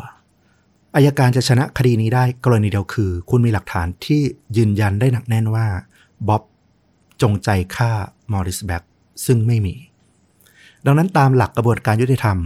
ต้องเสมอเหมือนว่าบ๊อบเองไม่ได้ฆ่าใครอายการก็รู้ทั้งรู้นะว่าบ๊อบมีพิรุษสูง แล้วก็น่าจะเป็นคนร้ายในคดี แต่สุดท้ายแล้วเจอลูกนี้มา ก็เอาผิดไม่ได้ คนจนกับคนรวยอยู่ใต้กฎหมายเดียวกัน อันนี้แน่นอน แต่บนศาลคนรวยมีทรัพยากรในการสร้างความยุติธรรมให้ตนเองได้มากกว่า เป็นสิ่งที่อายการรู้สึกในตอนนี้ ในที่สุดลูกขุนก็มาถึงวันตัดสิน ผลก็คือบ๊อบไม่มีความผิดใด ๆ ทั้งสิ้น จุดที่ต้อมสงสัยเหมือนกันว่ามันมีการฆ่าหันศพอะมันก็ชัดเจนมากแหละลูกขุนก็อธิบายในตอนหลังนะ เพื่อให้สังคมหายคลังแคลงใจว่า วกเขาอะถอดเรื่องของคดีในข่าวก่อนหน้านี้ทิ้ง แล้วก็ขึ้นไปแบบหัวโล่งๆ เขาอยากให้ความเป็นธรรมกับทั้งบ๊อบแล้วก็ทั้งอายการฝั่งรัฐฝั่งโจทย์ให้มากที่สุด แล้วเขาก็ยอมรับว่าลูกขุนส่วนใหญ่ตั้งแต่วันแรกๆเลย ไม่มีใครคิดว่าบ๊อบเป็นฆาตกรเลย จากบุคลิกท่าทางของเขาที่ไม่น่าจะฆ่าใครได้ มีลูกขุนคนหนึ่งเป็นคาทอลิกที่เข่งครัดมากๆ เธอเป็นคนเดียวที่ติดใจ เพราะว่ามันมีเรื่องของการหั่นศพเกิดขึ้น แต่สุดท้ายพอถึงวันตัดสิน ลูกขุนคนหนึ่งก็เน้นย้ำให้ลูกขุนคนนี้เข้าใจว่าคดีนี้มันเป็นเรื่องของคดีว่าบ๊อบตั้งใจฆ่ามอริสแบ็กหรือเปล่าต่างหากเรื่องของการหั่นศพมันเป็นเรื่องที่เกิดขึ้นผลพวงในภายหลังทำให้ลูกขุนคนนี้สุดท้ายก็ตัดสินใจเพราะว่าหลักฐานต่างๆอัยการไม่สามารถชี้ชัดเอาผิดได้จริง ๆ นั่นแหละ ก็กลายเป็นลูกขุนออกเสียงเอกฉันท์ในท้ายที่สุด ว่าบ๊อบไม่มีความผิด โอ้โห เป็นเรื่องใหญ่นะ เพราะบอกแล้วว่าสังคม สื่อมวลชนมาจับคดีนี้ คอยดูว่ากระบวนการยุติธรรมจะกล้าลงมีดกับคนรวยได้สำเร็จหรือเปล่า ปรากฏรอดแบบไร้มนทิน โอ้โห สังคมนี่ถกเถียงพูดคุยกันใหญ่นะรายการตลกนี่เอาไปล้อเลียน รายการข่าวนี่เอาไปล้อเลียน หน้าหนึ่งนี่ลงพาดหัวแบบล้อเลียนกันหมด เป็นอีกครั้งที่กระบวนการยุติธรรมพ่ายแพ้กับความสามารถของเงิน ที่มันบันดาลความจริงแบบใหม่ขึ้นมาได้ อันนี้คือความรู้สึกของสังคมนะที่ปักใจเชื่อไปแล้วว่า ยังไงบ๊อบก็ผิด ตรงนี้นี่แหละมาถึงจุดที่เราเกริ่นไปตั้งแต่แรก ปี 2008 มันมีผู้กำกับหนังสารคดีคนหนึ่ง ชื่อว่าคุณแอนดรูจาเล็กสกี้เขาก็เป็นผู้กำกับสารคดีแนวสืบสวนนี่แหละ พวกคดีต่างๆ เคยทำมาประมาณ 2 เรื่อง เขาก็มาดูประวัติคดีของบ๊อบเนี่ย โอ้โห จากที่ฟังมาเนี่ยยังรู้สึกเลยนะมีความซับซ้อนมีความน่าสนใจมากๆ เขาก็เหมือนกัน เขาเห็นภาพเป็นหนังเลย เขาก็เริ่มทำหนังแล้วก็ถ่ายทำในปี 2008 หนังมีชื่อเรื่องว่า All Good Things ชื่อเหมือนร้านอาหารสุขภาพที่บ๊อบกับแคที่เคยเปิดนะที่สำคัญหนังเรื่องนี้ได้ดาราดังนะอย่างไรอันกอสลิงเนี่ยมารับบทนำในชื่อเดวิดมาร์กแล้วก็ได้คริสเตนดันสต์ซึ่งตอนนั้นกำลังดังจากสไปเดอร์แมนภาค 3 นะ มารับบทเคที่แมคคาทีชื่อตัวละครเนี่ยมันก็ถูกเปลี่ยนไปแหละ แต่ผู้กำกับเนี่ยเขายืนยันว่า เขาเอามาจากเรื่องจริงของโรเบิร์ตเดิร์สแล้วก็แคที่แมคคอร์แมกแน่นอน หนังเข้าฉายในเดือนธันวาคมปี 2010 นะผู้กำกับจาเรกกี้ก็ให้สัมภาษณ์ว่าเขาอยากให้บ๊อบเนี่ยซึ่งตอนนี้เนี่ยไม่รู้อยู่ที่ไหนนะเขาหายตัวไปจากสังคมหลังจากที่รอดจากคดีเมื่อปี 2001 ไปแล้วเนี่ย หายไปเลย ไม่มีใครรู้อยู่ไหน เขาบอกว่าเขาอยากให้บ๊อบเนี่ยได้เข้าไปดูหนังเรื่องนี้ในโรงมากๆ แล้วก็อยากจะฟังความเห็นของบ๊อบต่อหนังเรื่องนี้มากๆจริง ๆ และดูเหมือนว่าจะสำเร็จว่าบ๊อบได้ไปดูหนังเรื่องนี้จริง ๆ แม้ว่าหนังจะเข้าฉายแบบจำกัดโรงมากๆนะ หนังเรื่องนี้นะเล่ามุมมองของตัวเอกที่ถูกกดดันจากพ่ออย่างหนักนะตั้งแต่เด็ก จนนำไปสู่เรื่องร้ายแรงตามมาในชีวิต มันมีฉากหนึ่งที่พ่อของเขาเนี่ย พ่อของตัวเอกเนี่ยเปิดท้ายรถของพระเอก แล้วก็พบสิ่งที่น่าจะเป็นศพอยู่ด้วย เหมือนใบเล็ก ๆ ว่าตัวเอกได้เกิดได้ก่อการฆาตกรรมเกิดขึ้น ได้ผลจริงๆ เพราะหลังจากนั้นไม่นาน มีสายโทรศัพท์ติดต่อมาที่โปรดิวเซอร์หนังของออนกูสติงบ๊อบโทรมา บอกว่าเขาชอบหนังนะ เขาชอบมุมมองที่คุณนำเสนอตัวผม ถ้าทางทีมงานอะผู้กำกับเนี่ยอยากจะสัมภาษณ์เขาแล้วก็เขาก็ยินดีนะ โอ้โห จาเรกกี้ดีใจมาก เขากำลังจะได้สัมภาษณ์โรเบิร์ตเดิร์สความลับความสงสัยของสังคมอเมริกัน ที่กบดานเงียบหายไปนานเป็น 10 ปี เขาก็ติดต่อพูดคุยนะจนในช่วงปี 2014 จาเล็กซิกี้เนี่ยก็ได้มาพบกับบ๊อบแล้วก็ได้มีการนั่งคุยกัน บันทึกเหตุการณ์เล่าเรื่องราวต่างๆ ในชีวิตของเขา กว่า 20 ชั่วโมงเลย เพื่อเอาไปทำเป็นหนัง น่าสนใจมากว่าตลอดเวลาที่มีการสัมภาษณ์เนี่ยบ๊อบมักจะเล่าเรื่องอดีตของเขาเนี่ย โดยแทนตัวละครในเรื่องว่าบ๊อบไม่แทนตัวว่าผมหรือฉัน เหมือนกับว่าเรื่องราวทั้งหมดมันเป็นเรื่องของบุคคลที่สามอย่างที่บอกเลยเหมือนเขาอยากหนีจากความเป็นบ๊อบจากความเป็นโรเบิร์ตเดิร์สมาตลอดหนังเรื่องนี้ก็เป็นสารคดีออกทางช่อง HBO นะ ความยาว 6 ตอน ตอนละประมาณเกือบชั่วโมง โอ้โห ยาวมาก มีชื่อเรื่องว่า The Jinx Life and Death of Robert Durst หรือคนซวยความซวย เรื่องราวของชีวิตและความตายของโรเบิร์ตเดิร์สซึ่งจริงๆ ไม่ได้หมายถึงความตายจริงๆนะเพราะตอนนั้นเขายังไม่ตายแต่พูดถึงแบบความรุ่งเรืองแล้วก็ความสิ้นสุดในความเป็นโรเบิร์ตเดิร์สมากกว่า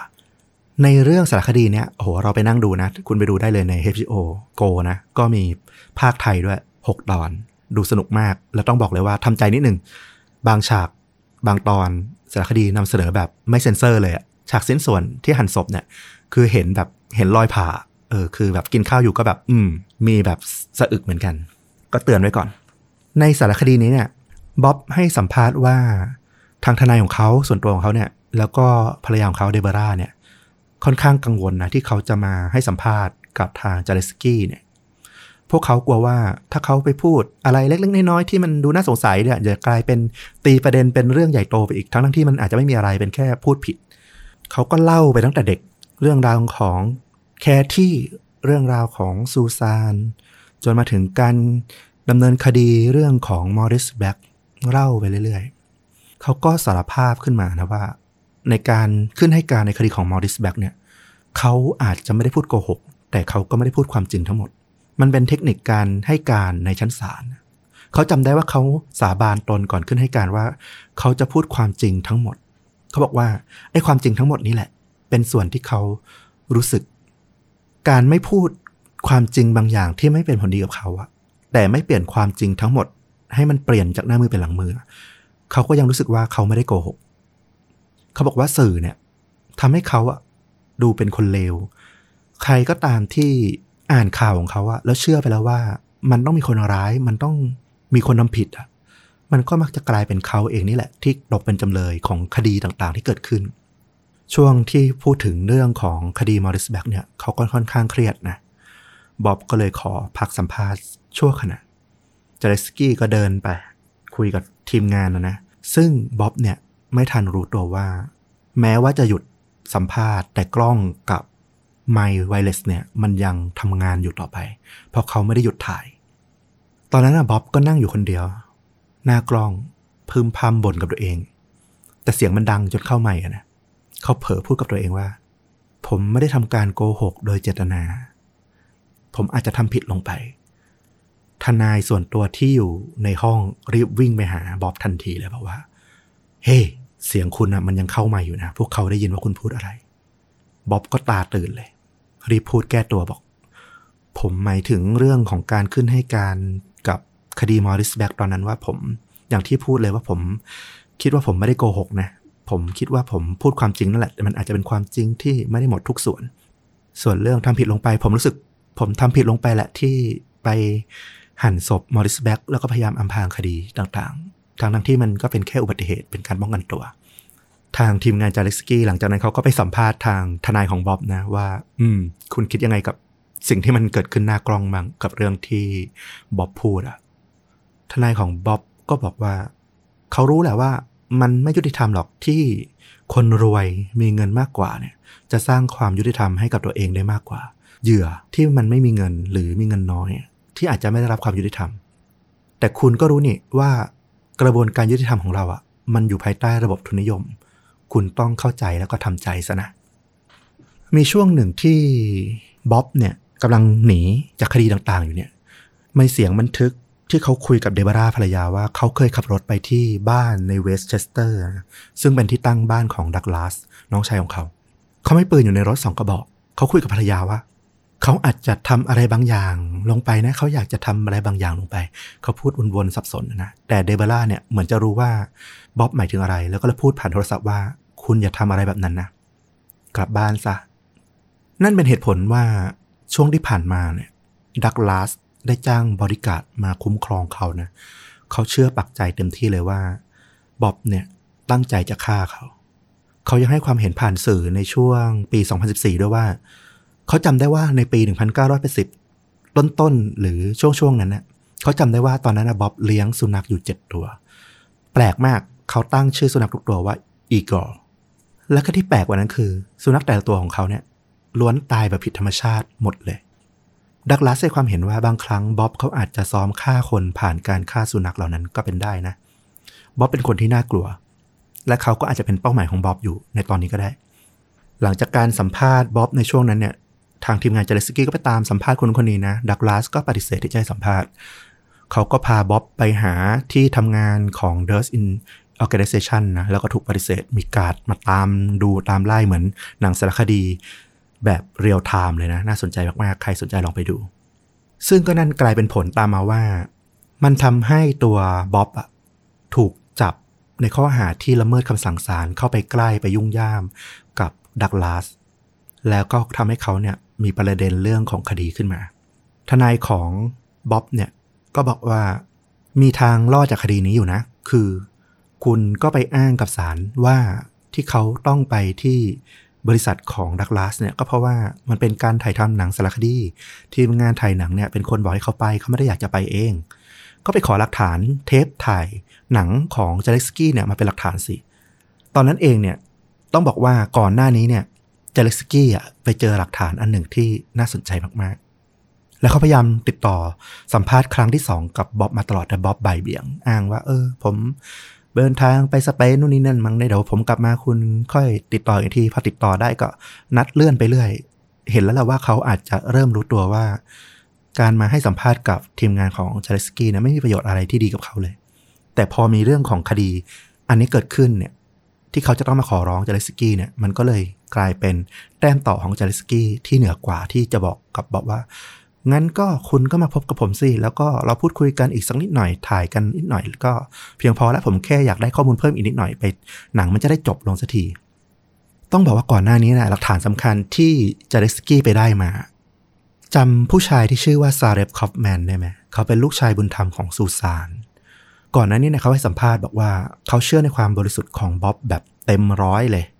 แม้ว่าเพื่อนของแม่ของซูซานเนี่ยลังเลสงสัยในตัวบ๊อบอย่างไรเขาก็บอกว่าไม่เลย เขาไม่สงสัยในบ๊อบเลย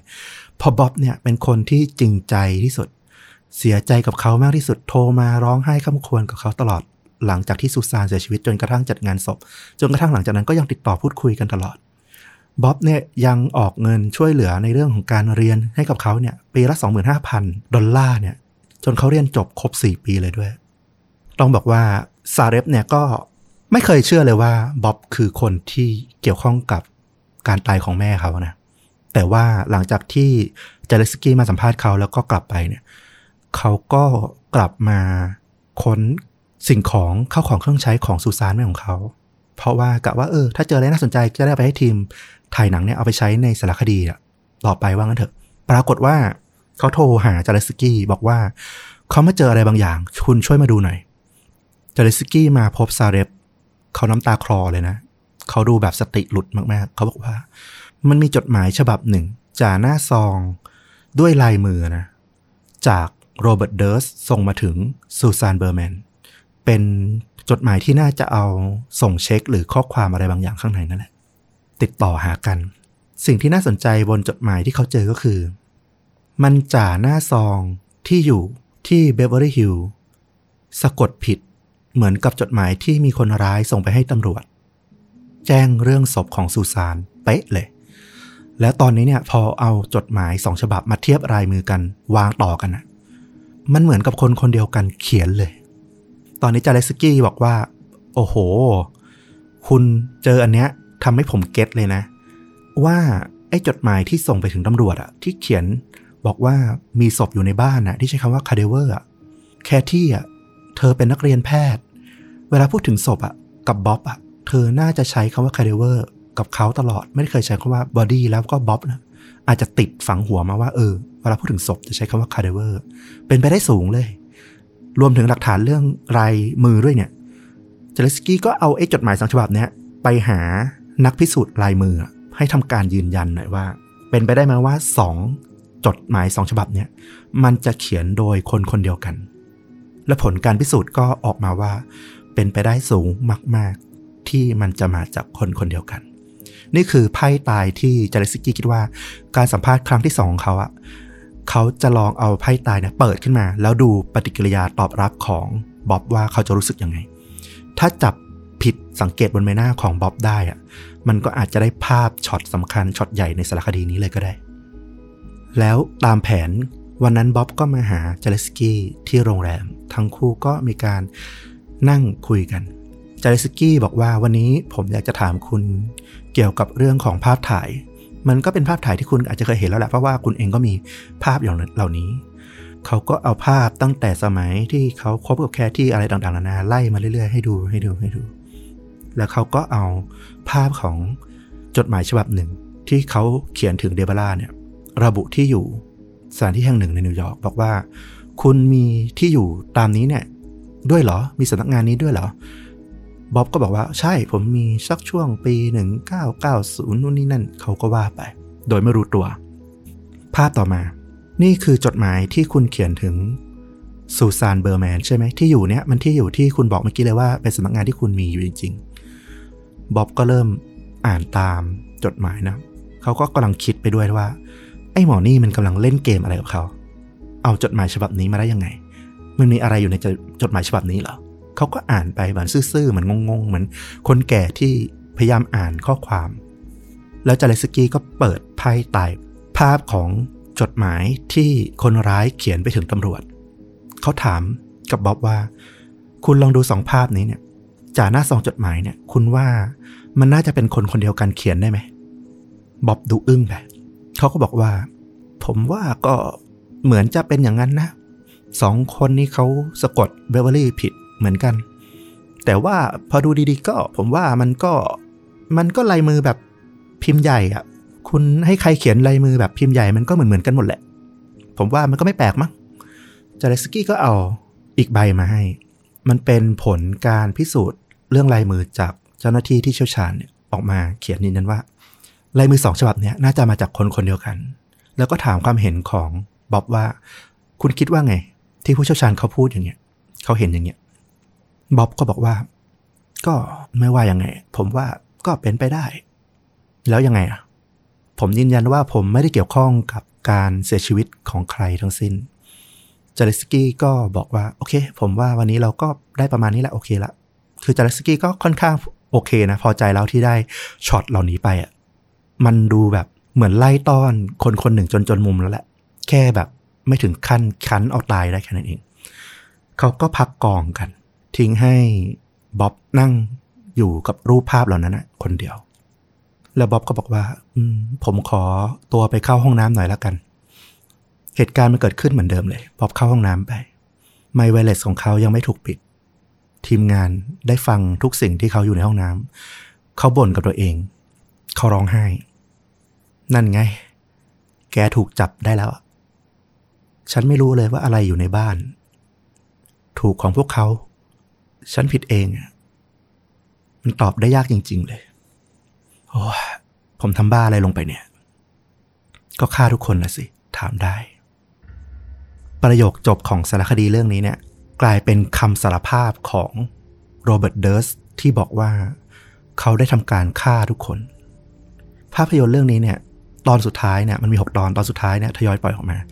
ฉายในเดือนมีนาคมปี 2015 ก่อนนั้นนั้นเนี่ย ก่อนที่ตอนสุดท้ายจะออกอากาศ ตำรวจก็ไปจับบ๊อบด้วยหลักฐานนี้แหละ คดีถูกไต่สวนอย่างเป็นทางการ เริ่มต้นในเดือนตุลาคมปี 2017 นะ ก็ยื้อกันมาสักพักเลยกว่าจะเริ่มไต่สวนทางการได้ ในคดีของซูซาน แคที่แล้วก็มอริส แล้วก็เป็นความพยายามของตำรวจเนี่ยที่ยังมีความพยายามจะเชื่อมโยง ไปถึงคดี อื่นๆอีกบอกว่าบ๊อบเป็นฆาตกรต่อเนื่อง ที่อาจจะเกี่ยวข้องกับการหายตัวไปของวัยรุ่นจำนวนอีกหลายคนเลยในแถบแคลิฟอร์เนีย โดยมีข้อสันนิษฐานน่าสงสัยจากที่ว่าเขามักจะใช้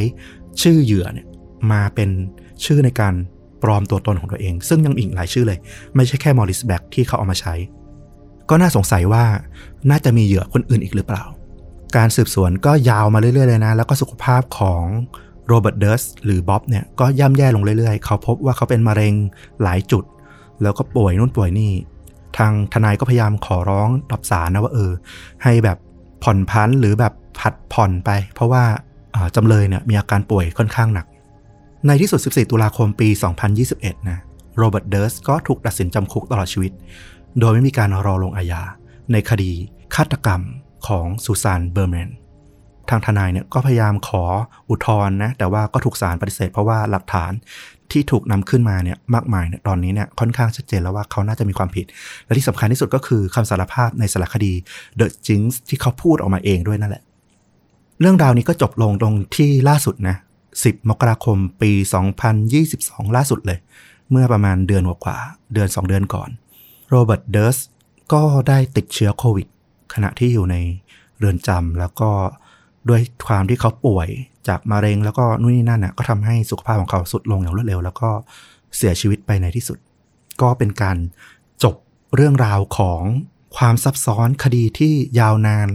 แล้วก็นำมาสู่หนังหนึ่งเรื่อง สารคดีอีกหนึ่งเรื่อง กลายเป็นข้อผูกมัดที่จับคนร้ายได้ในที่สุดเป็นมหากราบเลยทีเดียว ก็ต้องบอกว่าสุดท้ายแล้ว สวรรค์ในอกนรกในใจอะ่ะ แม้เขาอาจจะไม่ได้รับโทษที่แบบสาสมกับสิ่งที่เขาทำแต่ว่าเราว่าทั้งชีวิตเขาหลังจากที่เขาก่อเหตุอะ่ะ มันก็คือนรกในใจเขาอยู่แล้วอะ่ะเอออืม ใช่แล้วว่าเรื่องนี้ก็กลับไปสรุปเหมือนกับที่เราสรุปมาหลาย ๆ เรื่องได้นะว่าสุดท้ายแล้ว การเลี้ยงดูการเติบโตมาในวัยเด็ก มันส่งผลกับชีวิตคนคนหนึ่งได้แบบมากมายมหาศาลจริง ๆ นะอืม ใช่ถูกต้องเลยนะครับ ก็ภาพยนตร์นะ ทั้ง เรื่องแต่ง fiction ที่เป็นจุดเริ่มต้นรวมถึงสารคดีน่าสนใจมากเดี๋ยวจะแปะตัวอย่างไว้ที่ top comment ใน YouTube เหมือนเดิม ไปหารับชมกันได้ แล้วก็ชื่นชมทุกท่านที่ฟังมาถึงจุดนี้นะทำลายสถิติความยาวพอดแคสต์แน่นอน ยังไม่รู้ว่าหลังจากตัดต่อเสร็จจะยาวเท่าไหร่ แต่ผมว่ามีน่าจะใกล้ 2 ชั่วโมงหรืออาจจะ 2 ชั่วโมงกว่าๆนะครับผมแต่คุ้มค่านะ ผมว่าเรื่องราวมันต้องถักทอ ต้องเข้าใจมาตั้งแต่จุดเริ่มต้นน่ะ แล้วพอฟังถึงบทสรุปก็จะเข้าใจแล้วก็จะเออรู้สึกสะเทือนใจ แล้วก็ได้อารมณ์จริง ๆนะครับ เอาล่ะ ก็ต้องชื่นชมฟลุกนะ โอ้โห หาข้อมูลมาแล้วแบบพูดแรงไม่มีตกเลยนะ ตั้งแต่ต้นจนจบโอ้โหซัดมาหนักหน่วงมากจริงสารภาพเลยว่าเป็นอีกตอนที่หาข้อมูลหนักหนามากแล้ว อย่างที่ต้อมบอกเลย เสียงหมดจริง ๆ ตอนนี้แบบไม่เหลือละๆผมเชื่อว่าคุณผู้ฟังน่าจะสัมผัสได้ถึงความตั้งใจนี้ อยากทำเพื่อคุณผู้ฟังจริง ๆ เรื่องนี้จัดหนักจัดเต็มจริง ๆ นะครับแล้วถ้าชื่นชอบก็ฝากติดตามต้อมกับฟุกนะ ทุกช่องทาง YouTube Facebook b l o g d i Spotify Apple Podcast และ Twitter เหมือนเดิมนะครับ แล้วกลับมาพบเรื่องจริงยิ่งกว่าหนังได้ใหม่ใน episode ต่อ ๆ ไป วันนี้ลาไปก่อน สวัสดีครับ สวัสดีครับ